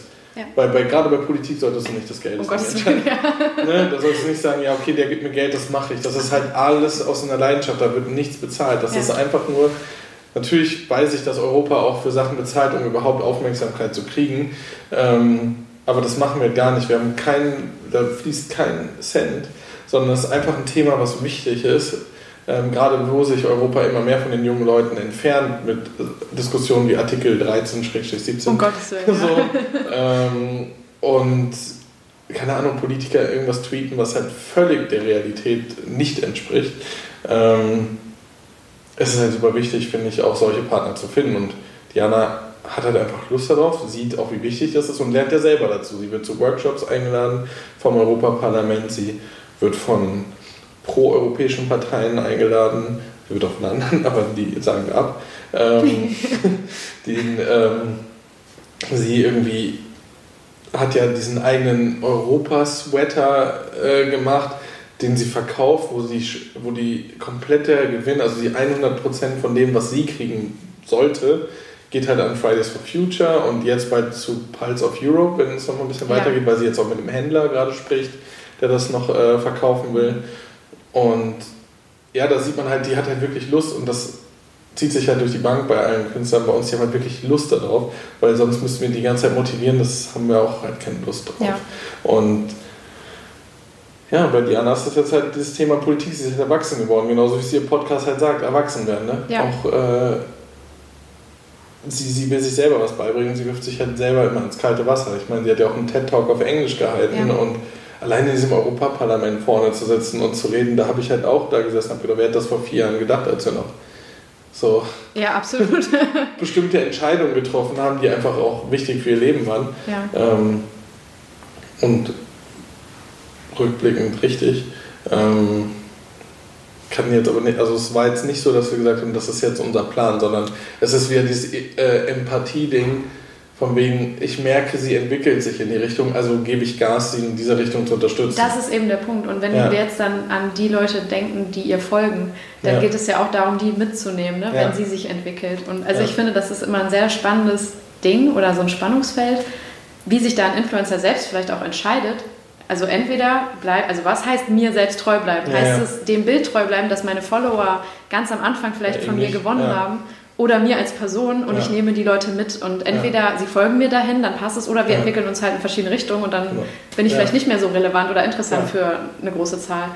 also ich weiß jetzt nicht, wie es in Ihrem Case war, aber... Ne, also ähm, grundsätzlich, das haben wir jetzt schon mehrmals gehabt, auch bei Diana. Hm. Ähm, in der Umentwicklung heißt immer kurz stagnieren, was die Community angeht, weil da findet einfach eine Umentwicklung statt, auch ja. in der Community.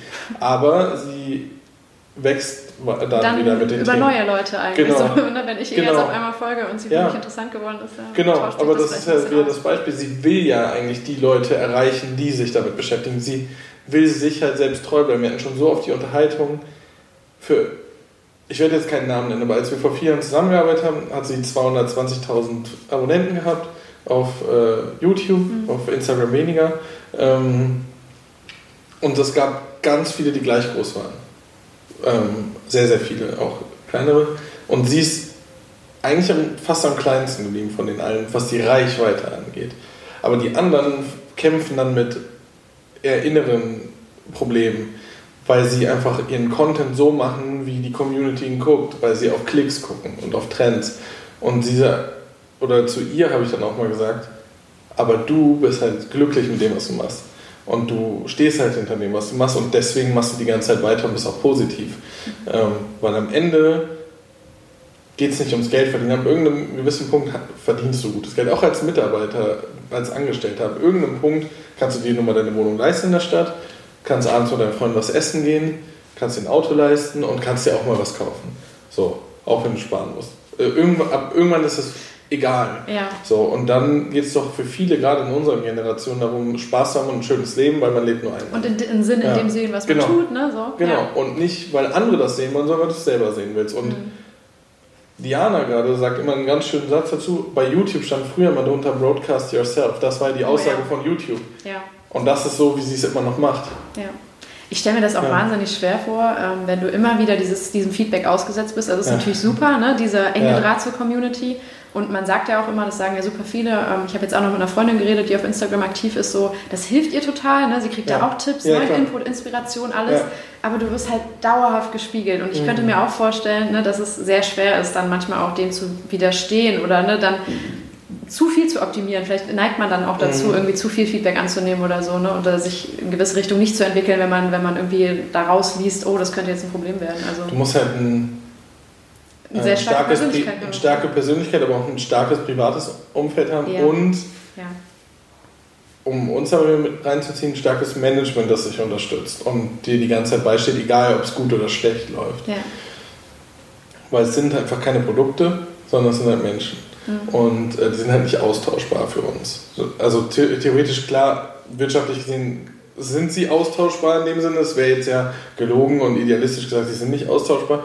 Aber für uns sind es halt Menschen, mit denen wir arbeiten. Das ist halt auf einer ganz anderen Ebene. Ähm, und da gibt es halt Ups und Downs.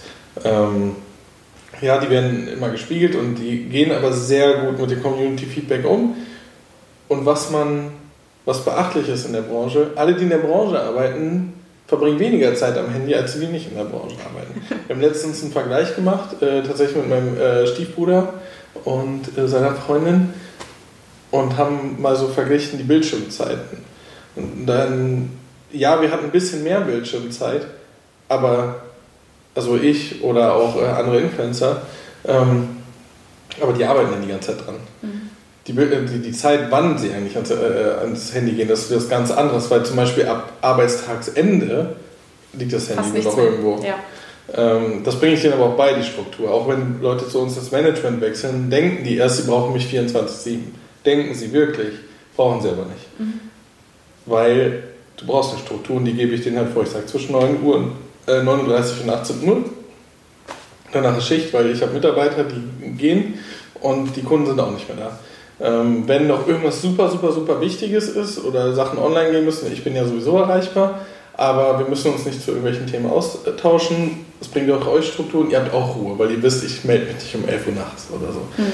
Ähm, das muss man dir halt auch beibringen, weil die sind ja in so eine Selbstständigkeit reingekommen. Die waren ja manchmal auch gar nicht Angestellte vorher. Ja, natürlich. Also muss man den Direkt Strukturen aus der Schule oder Uni raus. Halt. Ja, manchmal schon, ja. ja. Und dieser Punkt, äh, das ist auch, finde ich, voll spannend, diese Sensibilisierung dafür, dass es eben Menschen sind und Leute, die das jetzt auch zu einem Großteil, gerade mhm. Leute, die jetzt mit denen du zusammenarbeitest, ähm, selbstständig machen und deren ganze Existenz ja eigentlich auch darauf ja. beruht, dass sie auf den sozialen Kanälen Inhalte teilen oder ihr Leben teilen, ne? was natürlich auch ja. immer eine super krasse Sache ist, die man oft auch ignoriert, weil also oft ist ja, ja auch wieder in dieser Klischee- und Vorurteilsecke dieses, ach ja, die paar Bilder auf Instagram hochladen, ne? so wie mhm. schwer ist das? Du hast eben schon angerissen, ja. wie kompliziert ist es, ein YouTube-Video ja. zu produzieren, wie aufwendig. Also ist es ja auch so ein bisschen wahrscheinlich dein Job, die Leute dafür zu sensibilisieren, was eben dahinter steckt. Ja, und voll.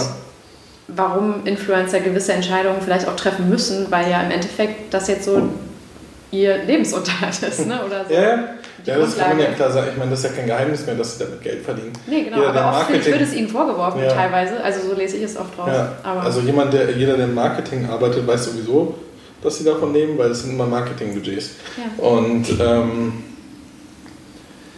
ja, ich finde es halt super wichtig, auch wenn wir mal Vorträge haben bei irgendwelchen Unternehmen, nur mal anzureißen, vielleicht was eigentlich dahinter steckt, was sie eigentlich alles gleichzeitig machen müssen während sonst in der ganzen Entertainment-Industrie immer riesen Teams dahinter stehen.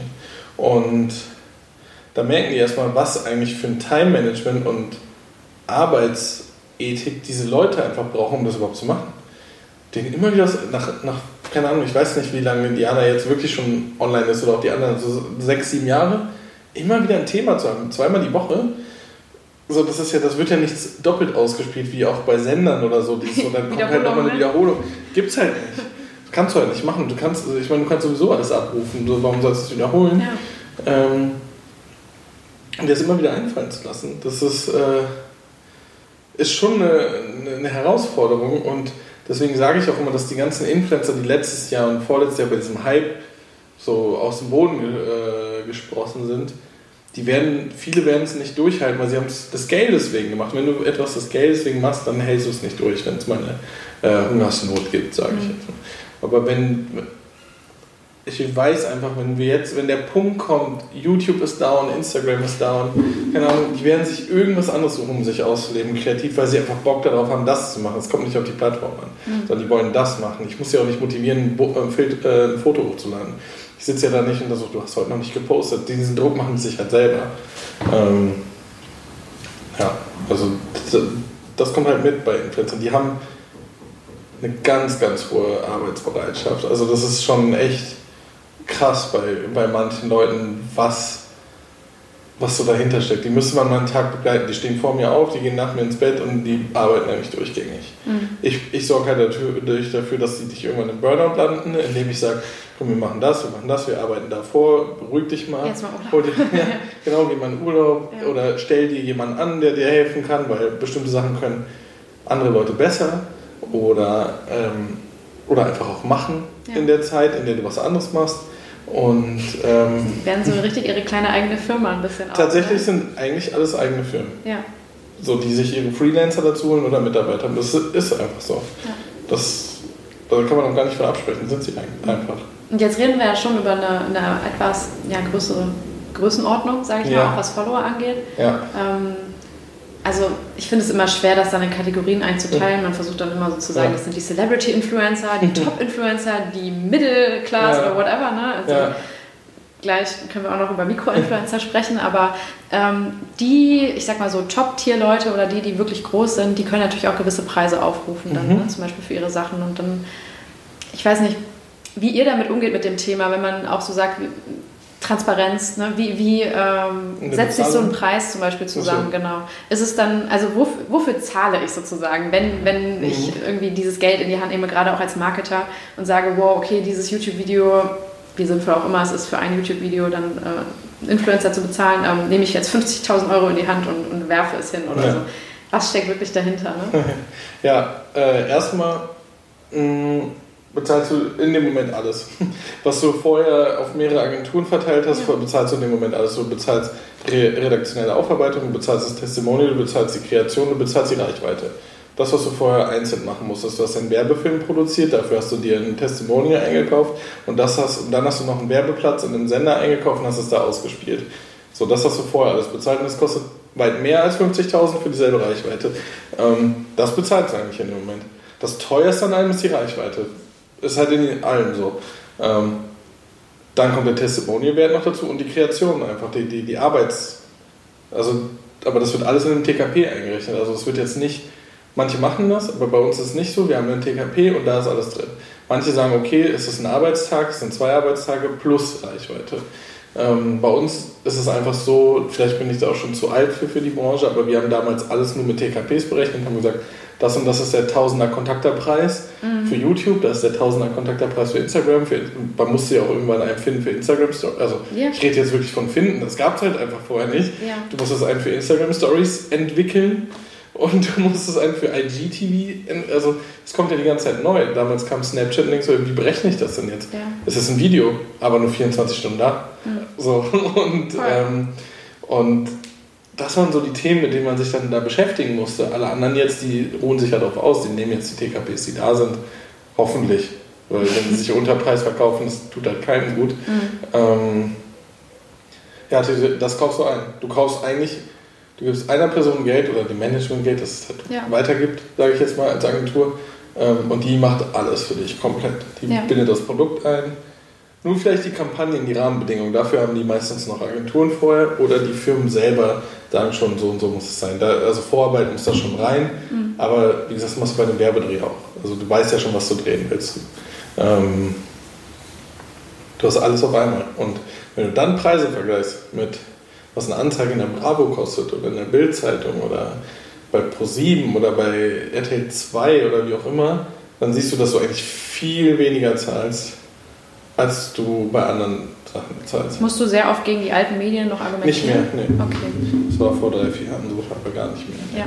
Aber wir, ich muss, wir haben ja auch diesen Luxus der Beauty-Branche, die wissen ja.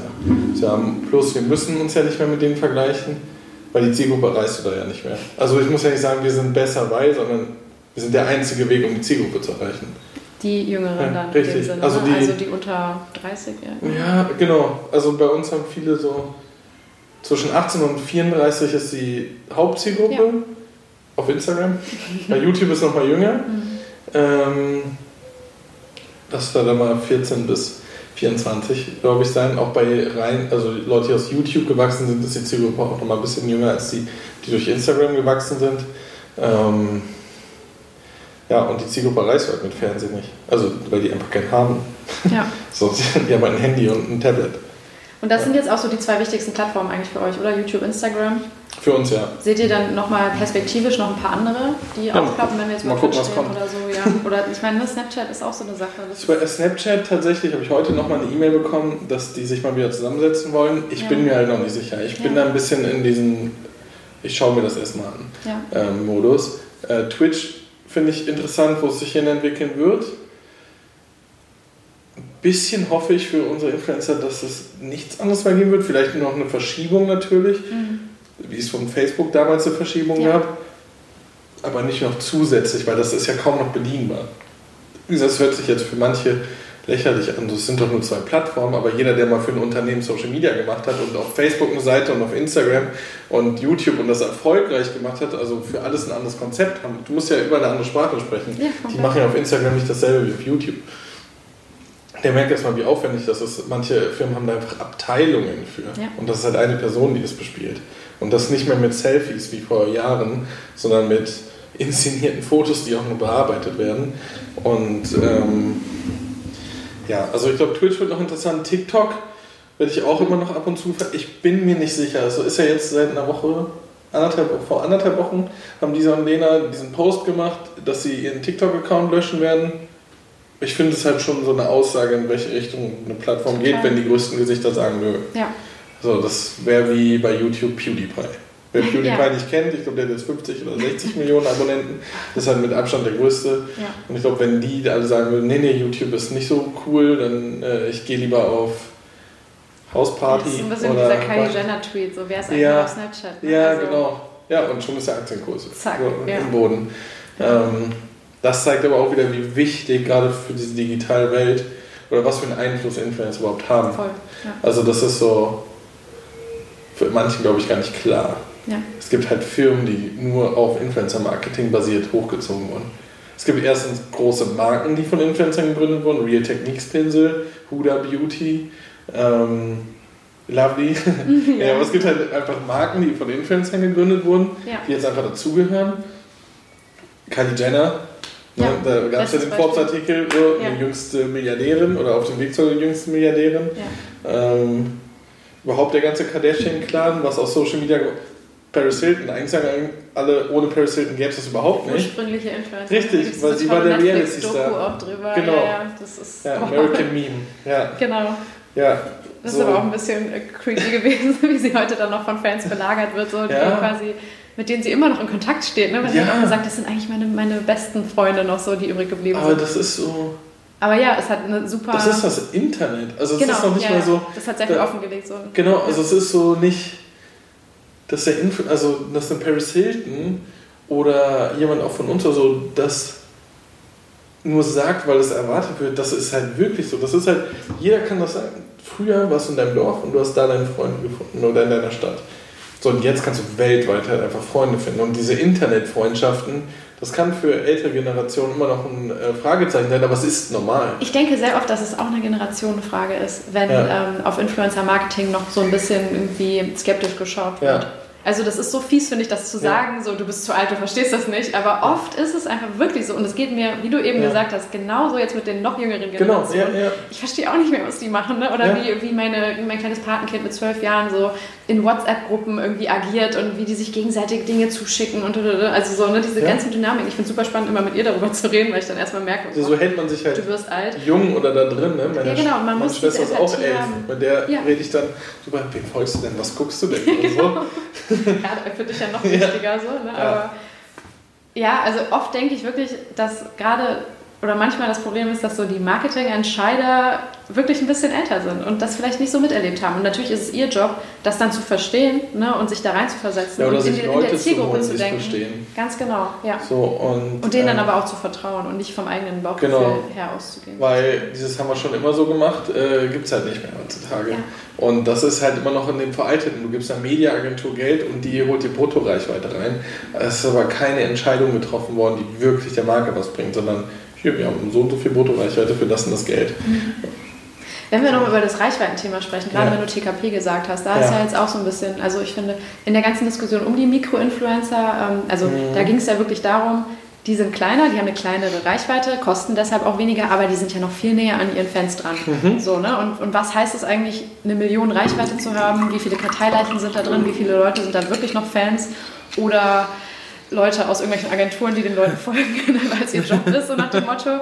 Wie viel, ähm, ja, ich weiß nicht, wie, wie, gehst du damit um? Wie, wie kannst du wirklich nachweisen, dieser Influencer, der hat wirklich einen Impact, der hat wirklich diese Millionen Fans hinter sich und, und kann, die, ja. kann die erreichen?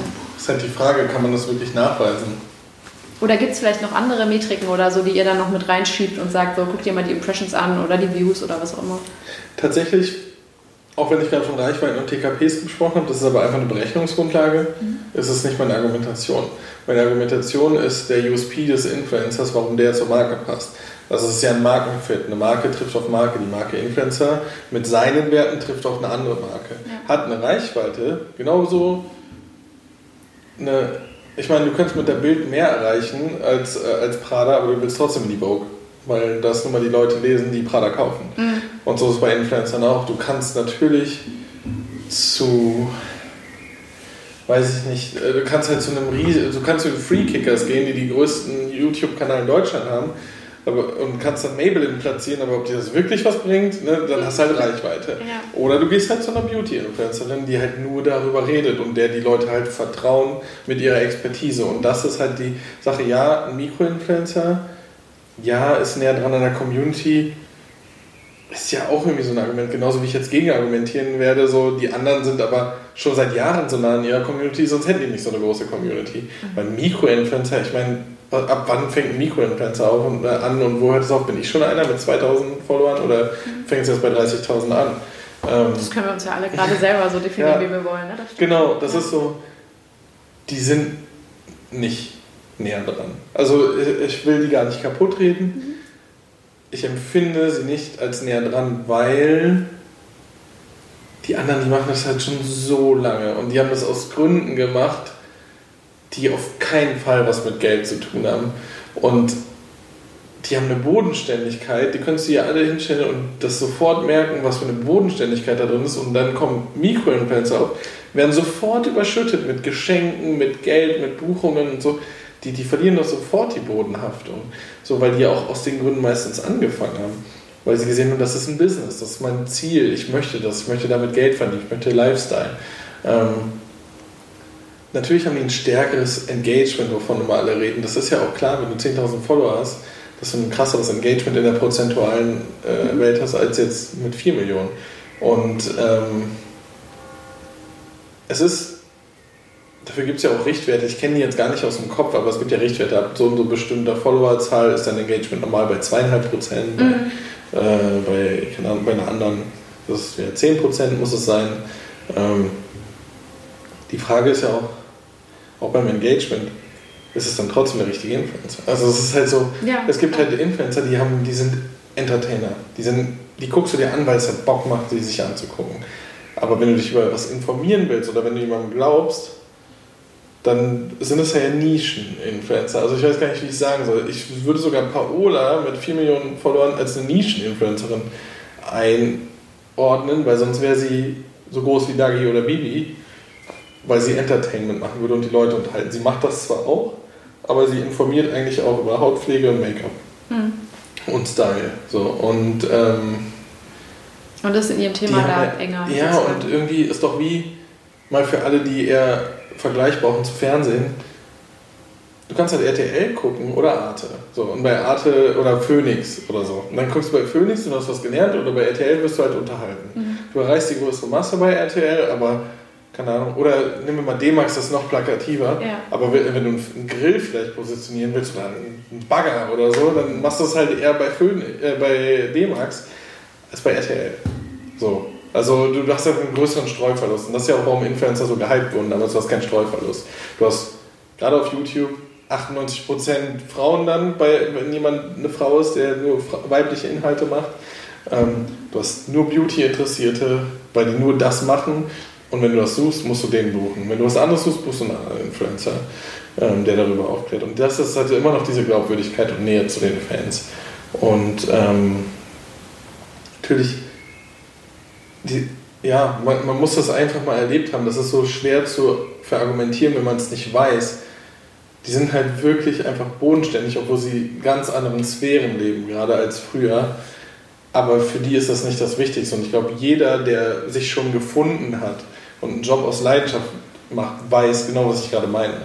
Das ist völlig egal, ob du super wenig Geld kriegst, so wie ich damals in meinen Anfängen, oder ob du super viel Geld kriegst und irgendwo anders sitzt. Wenn du keinen Bock auf den Job hast oder richtig Bock auf den Job hast, ist dir eigentlich egal, was du verdienst in dem Moment. Mhm.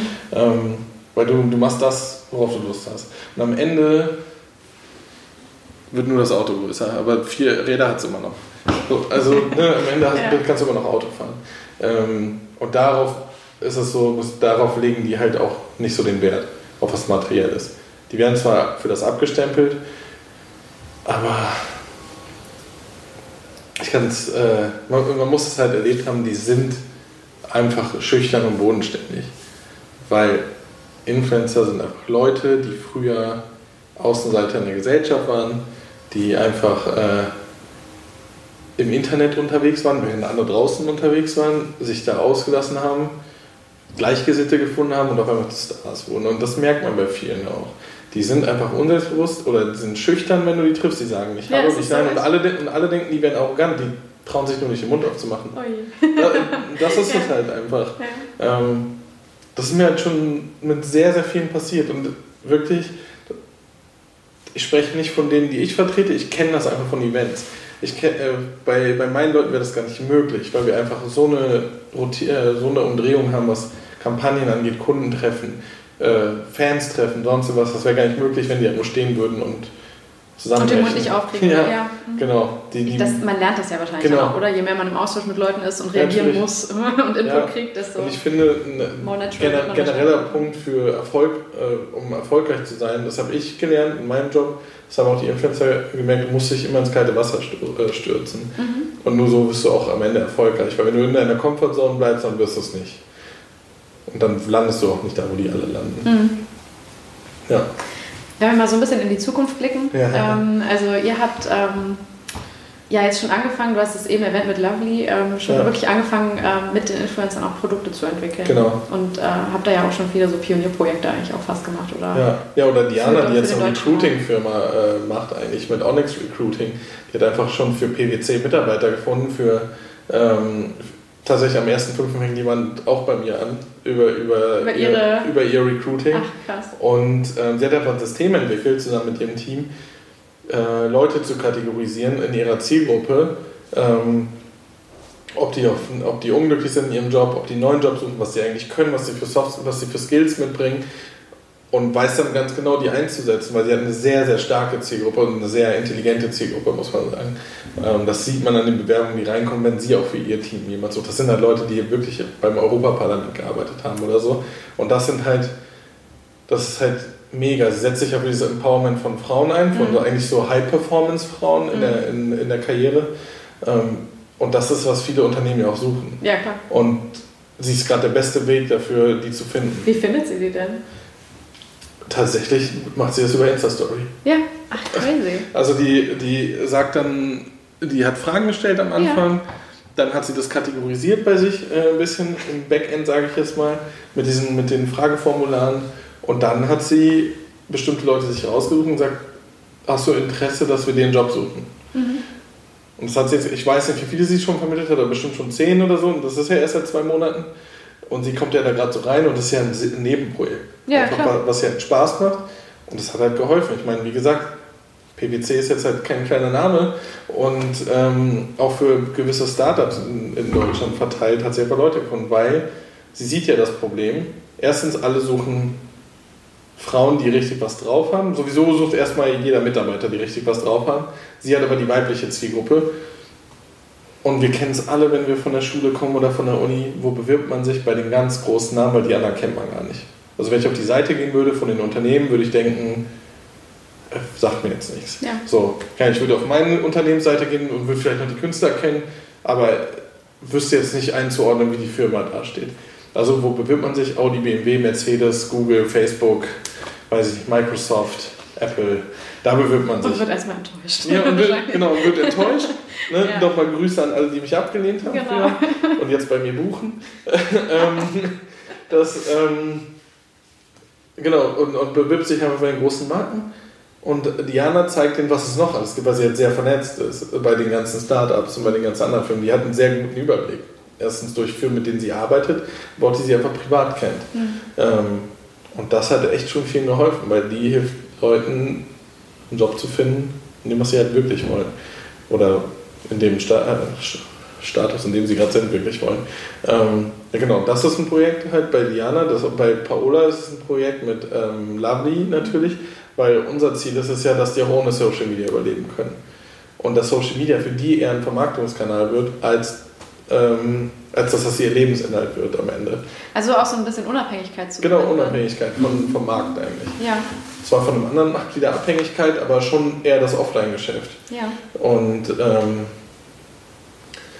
das sieht man das jetzt bei vielen, ne? Also ich meine, ja. so Bibi hat ja damals dann ihren ähm, ja. Schaum rausgebracht. Ein sehr gutes Beispiel einfach. Ich ja. glaube, wo viele einfach auch geguckt haben und gesagt, okay, das ist möglich.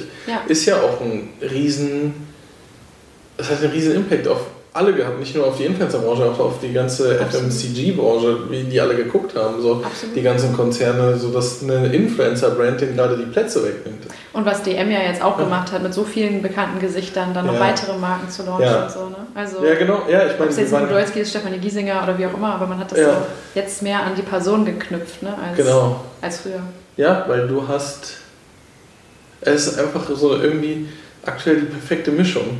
Du hast Konzerne mit coolen Marken, ja, und die machen mega fürs Marketing, die machen auch sehr, sehr viel richtig.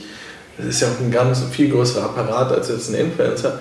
Aber was ein Influencer mitbringt, ist ja schon eine Glaubwürdigkeit. Und wenn der ein Produkt rausbringt, was genau dem entspricht, was, also was ein Markenfit zu ihm ist, seine Authentizität. Authentizität, mal richtig ausgesprochen, aber Luft verloren. äh, dann ist es eigentlich so, also besser, also schlauer geht es ja eigentlich gar nicht. Nee, das Und ähm, das haben die schon richtig gut gemacht von DM, ähm, dass sie das gemacht haben. Und ich glaube, jetzt muss man halt gucken, genauso wie bei uns natürlich, wie wird sich das langfristig einfach auf die Branche. Ist das jetzt so One-Hit-Wonder? Also ja. wir sind jetzt seit einem halben Jahr am Markt. Nee, fünf. Ja, seit mhm. acht Monaten schon. Ähm, wir sind immer noch da. Wir haben auch noch keinen Platz im Regal verloren. So. Wir sind immer noch in derselben Größe da. Ja. Ähm, planen natürlich auch weiteres. Aber es ist ein anderer Kampf. Es ist nicht gegen andere Influencer und Reichweiten, es ist halt gegen Konzerne, die international ist auch ein bisschen more unforgiving wahrscheinlich so, oder? Ja. Also da ist man wahrscheinlich schneller raus, als man gucken kann. Aber so auch ja. große Marken sind da ja. Ja, klar. Ja. Für uns muss ja auch niemand rausgehen. Also ja, genau. DM wurde ja nicht vergrößert. Nee, genau. die haben ja einfach andere rausgeräumt dafür. Und das ist halt der Kampf, in dem wir sind. Ne? Und andere wollen unseren Platz. Aber da muss man dann ja auch nochmal wieder in was ganz anderes einsteigen, oder? Ja, tatsächlich, ja. ja. Ja, klar. Wir haben eine Social Media Managerin nur für Lovely, die sitzt in Berlin. Und ähm, natürlich unser Produktteam, das sitzt aber tatsächlich bei DM, mhm. ähm, die mit uns die ganze Zeit in Entwicklung dran sind, von neuen Sachen, von Konzepten. Wir, haben, wir, wir lassen gerade Agenturen pitchen für die Positionierung, für PR-Themen, für Marketing. Wir buchen selber Influencer tatsächlich. Ach krass, ähm, die dann eure Marke nochmal weiter genau, ja. tragen. Oder wir machen auch PR-Aussendungen. Wir machen halt das, was Unternehmen machen ja. in der Branche. Ja, Weil das ist halt ein Unternehmen und Paola ist halt eine Unternehmerin geworden und nicht eine Influencerin in dem Sinne. Ja. Ja. Okay. Ähm, du hast Hausaufgaben bekommen ja, für diesen Termin. Ja. Und das geht jetzt auch noch ein bisschen so Richtung Zukunft. Also so ja. deine Predictions oder deine eine, hm. weiß auch nicht, mutige Aussage, These, was kommt noch? Was wir jetzt vielleicht noch nicht auf dem Schirm haben. Oder was ich andeutet. so gerne wissen. ja, ich habe mich auch mit dieser Hausaufgabe wirklich beschäftigt, tatsächlich. Mehr als mit meinen Hausaufgaben früher. Und ähm, musste wirklich drüber nachdenken. Ich wurde schon sehr oft gefragt. Ich habe gesagt, ich bin selber gerade auf der Suche, wo es hingeht, weil wir schon so viel selber gemacht haben, nur in unserer Agentur. Wir ja. haben eine Awardshow gemacht mit, einer, mit der Glow, mit der Messe. Wir haben Bücher rausgebracht, wir haben Produkte rausgebracht, wir haben so viele Lizenzgeschäfte, also ne, ja. Leute auf Produkte gebracht, mitentwickelt. Äh, wir sind jetzt an eigenen, noch weiteren Offline-Sachen dran. Ich will es jetzt noch nicht verraten, aber wir sind noch äh, an anderen Sachen dran. Ich, was auf keinen Fall irgendjemand denken sollte, ist, dass das weg sein wird. es wird sich nur die Form ändern und die Plattform ändern, weil MySpace ist weg, aber trotzdem gab es ja die anderen Plattformen. Ne? Ja. Das ist ja nicht so, dass Musiker aufgehört haben, dann dadurch, weil MySpace gegangen ist. Ähm, das darf auf keinen Fall unterschätzt werden. Es ist kein Hype mehr, aber wir sind einfach da. Es ist halt gekommen, um zu bleiben. Und ich bin fest der Überzeugung, dass wirklich die ganzen Unternehmen und die Marken darauf achten sollten, wo sich Influencer mit ihren eigenen Unternehmen halt einfach hinentwickeln, weil, wie mit Lovely gerade kurz angesprochen, das muss nicht unbedingt Lovely sein, aber alle Brands, die was mit Influencern zu tun haben, haben einfach eine Power, die, glaube ich, viele unterschätzen. Weil Influencer auch ihre eigenen Investoren sein können durch das Geld, was sie über andere Kanäle verdienen. So, die brauchen nicht das Geld von außen. Ähm, und die haben halt wirklich Expertise. Man vergisst das, aber die werden von so vielen Marken eingeladen. Die haben so viele Workshops schon mitgemacht. Die haben schon so viel gelernt, einfach über die Jahre von anderen Marken, von Kunden, von was Marketing-Themen natürlich angeht, weil sie ein Marketingkanal sind, aber auch was, worauf es ankommt bei Produkten oder so. Die wissen einfach unheimlich viel. Die haben so viele Möglichkeiten und wenn man heute mal durch den Drogeriemarkt geht, wie viele Influencer-Gesichter einem entgegenspringen an irgendeiner Wand von irgendeinem dekorativen Kosmetikhersteller, da sind schon Bilder empfiehlt. Ja. Dann hast du da wieder einen Aufsteller mit dem Influencer. Die sind halt alles in einem. Früher hast du ein Model gehabt, die sind halt das Model, die sind die Reichweite, die sind der Megastar. Und ähm, man sollte sich wirklich, glaube ich, noch darauf gefasst machen, wo es hingeht. Ich kann gar nicht sagen, was jetzt noch so the next big thing wird. Aktuell stehen sich Influencer noch ein bisschen selber im Weg, weil jeder noch so ein bisschen seine eigene äh, Suppe kocht. Mhm. Aber ich glaube, wenn es wieder zu dem Punkt kommt, wo die sich alle zusammenschließen müssen, um gegen andere, dann, dann wird es nochmal, glaube ich, einen richtigen Aufruhr geben. Weil wenn die sich zusammentun, sind das, ist das halt ein Konzern. Also dann ist es halt einfach so. Wenn, wenn eine Bilou, Lovely, Boutique, Moi und wie alle Brands heißen, die äh, gegründet ja. wurden, sich mal zusammenschließen hast würden. Hast du auf L'Oreal quasi. Ja, dann hast, ja. dann hast du genau das.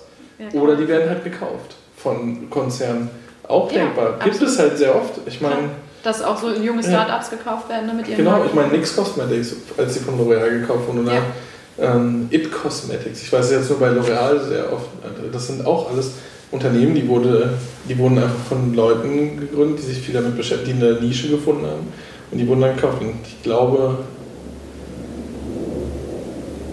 Influencer werden einfach noch super stark unterschätzt. Ich kann gar keine Prediction sagen, aber es ist Ach, das war ja schon ein ganz schöner Ausblick.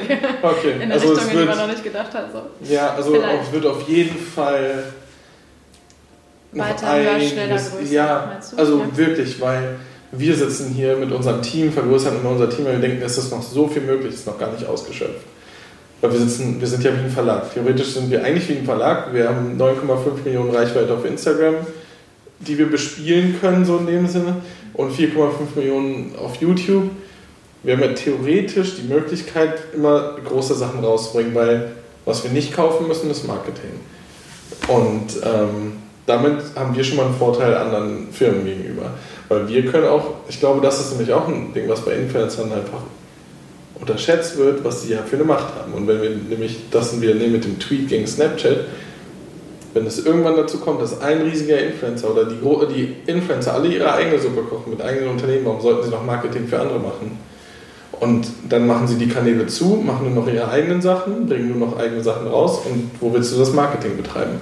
Da musst du dir wieder was Neues suchen. Weil das sind halt einfach Personen, die wirklich Ambitionen haben, was zu, äh, was zu leisten. Ja. Da, da wird noch einiges passieren. Crazy, crazy. Ja, ja, dann danke ich dir. Ich glaube, wir danke könnten dir. noch zwei Stunden weiterreden. Ja. Aber das machen wir dann offline. Äh, ja. Genau, cool. Hat Spaß danke gemacht. dir für deinen Besuch. Sehr gerne. Unserer kleinen Kölner Agentur. Ja, sehr gerne. Ja, das war Folge 2. Ich bin super gespannt, was ihr mitnehmt aus der Folge und den vielen Dingen, die wir besprochen haben. Ähm, für mich äh, sind es so Sachen wie, ähm, ja, dass Influencer auch Menschen sind mit eigenen Zielen und Ambitionen. Und ich komme mir ein bisschen doof vor, das jetzt zu sagen, weil es eigentlich so klar ist. Aber ich glaube, das muss man sich auch doch immer noch mal wieder vor Augen führen, dass wir einfach nicht alle über einen Kamm kehren, äh, über einen Kamm scheren können und äh, dass Menschen, ja, also dass es wirklich Menschen sind mit einer Leidenschaft, ähm, mit der sie andere Menschen begeistern können und unterhalten können und das rund um die Uhr, ähm, was auch ein sehr herausfordernder Job sein kann. Und ja, ich glaube, manche Vorurteile ähm, in diesem Feld, gerade im Hinblick auf Beauty-Influencer zum Beispiel, können wir einfach langsam, aber sicher begraben. Ja, und Kevins These, äh, These zu den Influencer-Konzernen, wenn ich es mal so nennen will, also ein Zusammenschluss verschiedener starker Influencer-Marken unter einem Dach, finde ich wahnsinnig spannend und überhaupt nicht abwegig, gerade im Bereich Beauty, wo man in den letzten Jahren ja immer mehr Influencer erlebt hat, die zu wirklich Produktentwicklern geworden sind und ihre eigenen Marken gelauncht haben und das sehr erfolgreich getan haben. Das würde die Industrie und den Handel auf jeden Fall aufmischen. Ähm, ja, ich finde es super spannend zu erfahren, wie ihr darüber denkt. Äh, diskutiert ihr diese Themen? Themen oder vielleicht auch diese These vielleicht schon intern in euren Teams? Ähm, habt ihr spannende Ansätze, die ihr teilen könnt in dem Feld? Äh, dann macht das doch sehr, sehr gerne bei LinkedIn am besten. Ähm, genau wie alle anderen Fragen und Anregungen, die ihr zur Folge habt. Ähm, gutes Feedback, äh, schlechtes Feedback, was könnte noch besser laufen? Ähm, was würdet ihr euch noch wünschen? Äh, connectet euch dafür sehr gerne mit mir und natürlich auch mit meinem Gast Kevin Tewe, dann einfach bei LinkedIn. Genau so, wir haben ja wirklich sehr viel angesprochen und ähm, ich versuche euch so viele spannende Links wie möglich in die Show Notes zu dieser Folge zu packen, damit ihr einzelne Bereiche einfach nochmal vertiefen könnt. Äh, die Show Notes findet ihr grundsätzlich in den Podcast-Playern ähm, einfach unter der Folge, wenn ihr runterscrollt. Genau. Ähm, ja, ich freue mich ansonsten, ähm, ja, glaube ich, jetzt am Ende jeder Folge einfach nochmal sagen zu können, dass ihr den Podcast sehr gerne abonnieren könnt, sollt, wenn ihr ihn mögt. ähm, und falls es noch nicht passiert ist bis jetzt, dann äh, bekommt ihr einfach immer die neuesten Folgen in den Feed gespült und äh, ja, bewertet den Podcast auch unbedingt bei iTunes, wenn es euch möglich ist. Da gibt es ähm, ja gerade jetzt am Anfang einfach immer noch mal einen Schub und mehr Sichtbarkeit und Reichweite, wenn da sehr viele Bewertungen drin sind und äh, ja, einfach noch mehr glückliche Hörer dieses Podcasts. Ähm, genau. Und ein äh, wichtiges Anliegen geht alle am Sonntag zur Europawahl. Das ist noch wichtiger als die Bewertung für diesen Podcast. Darauf können wir uns, glaube ich, alle einigen. genau. Ähm, ganz lieben Dank für eure Zeit und Aufmerksamkeit und äh, wir hören uns einfach nächste Woche wieder. Macht's gut. Bye bye.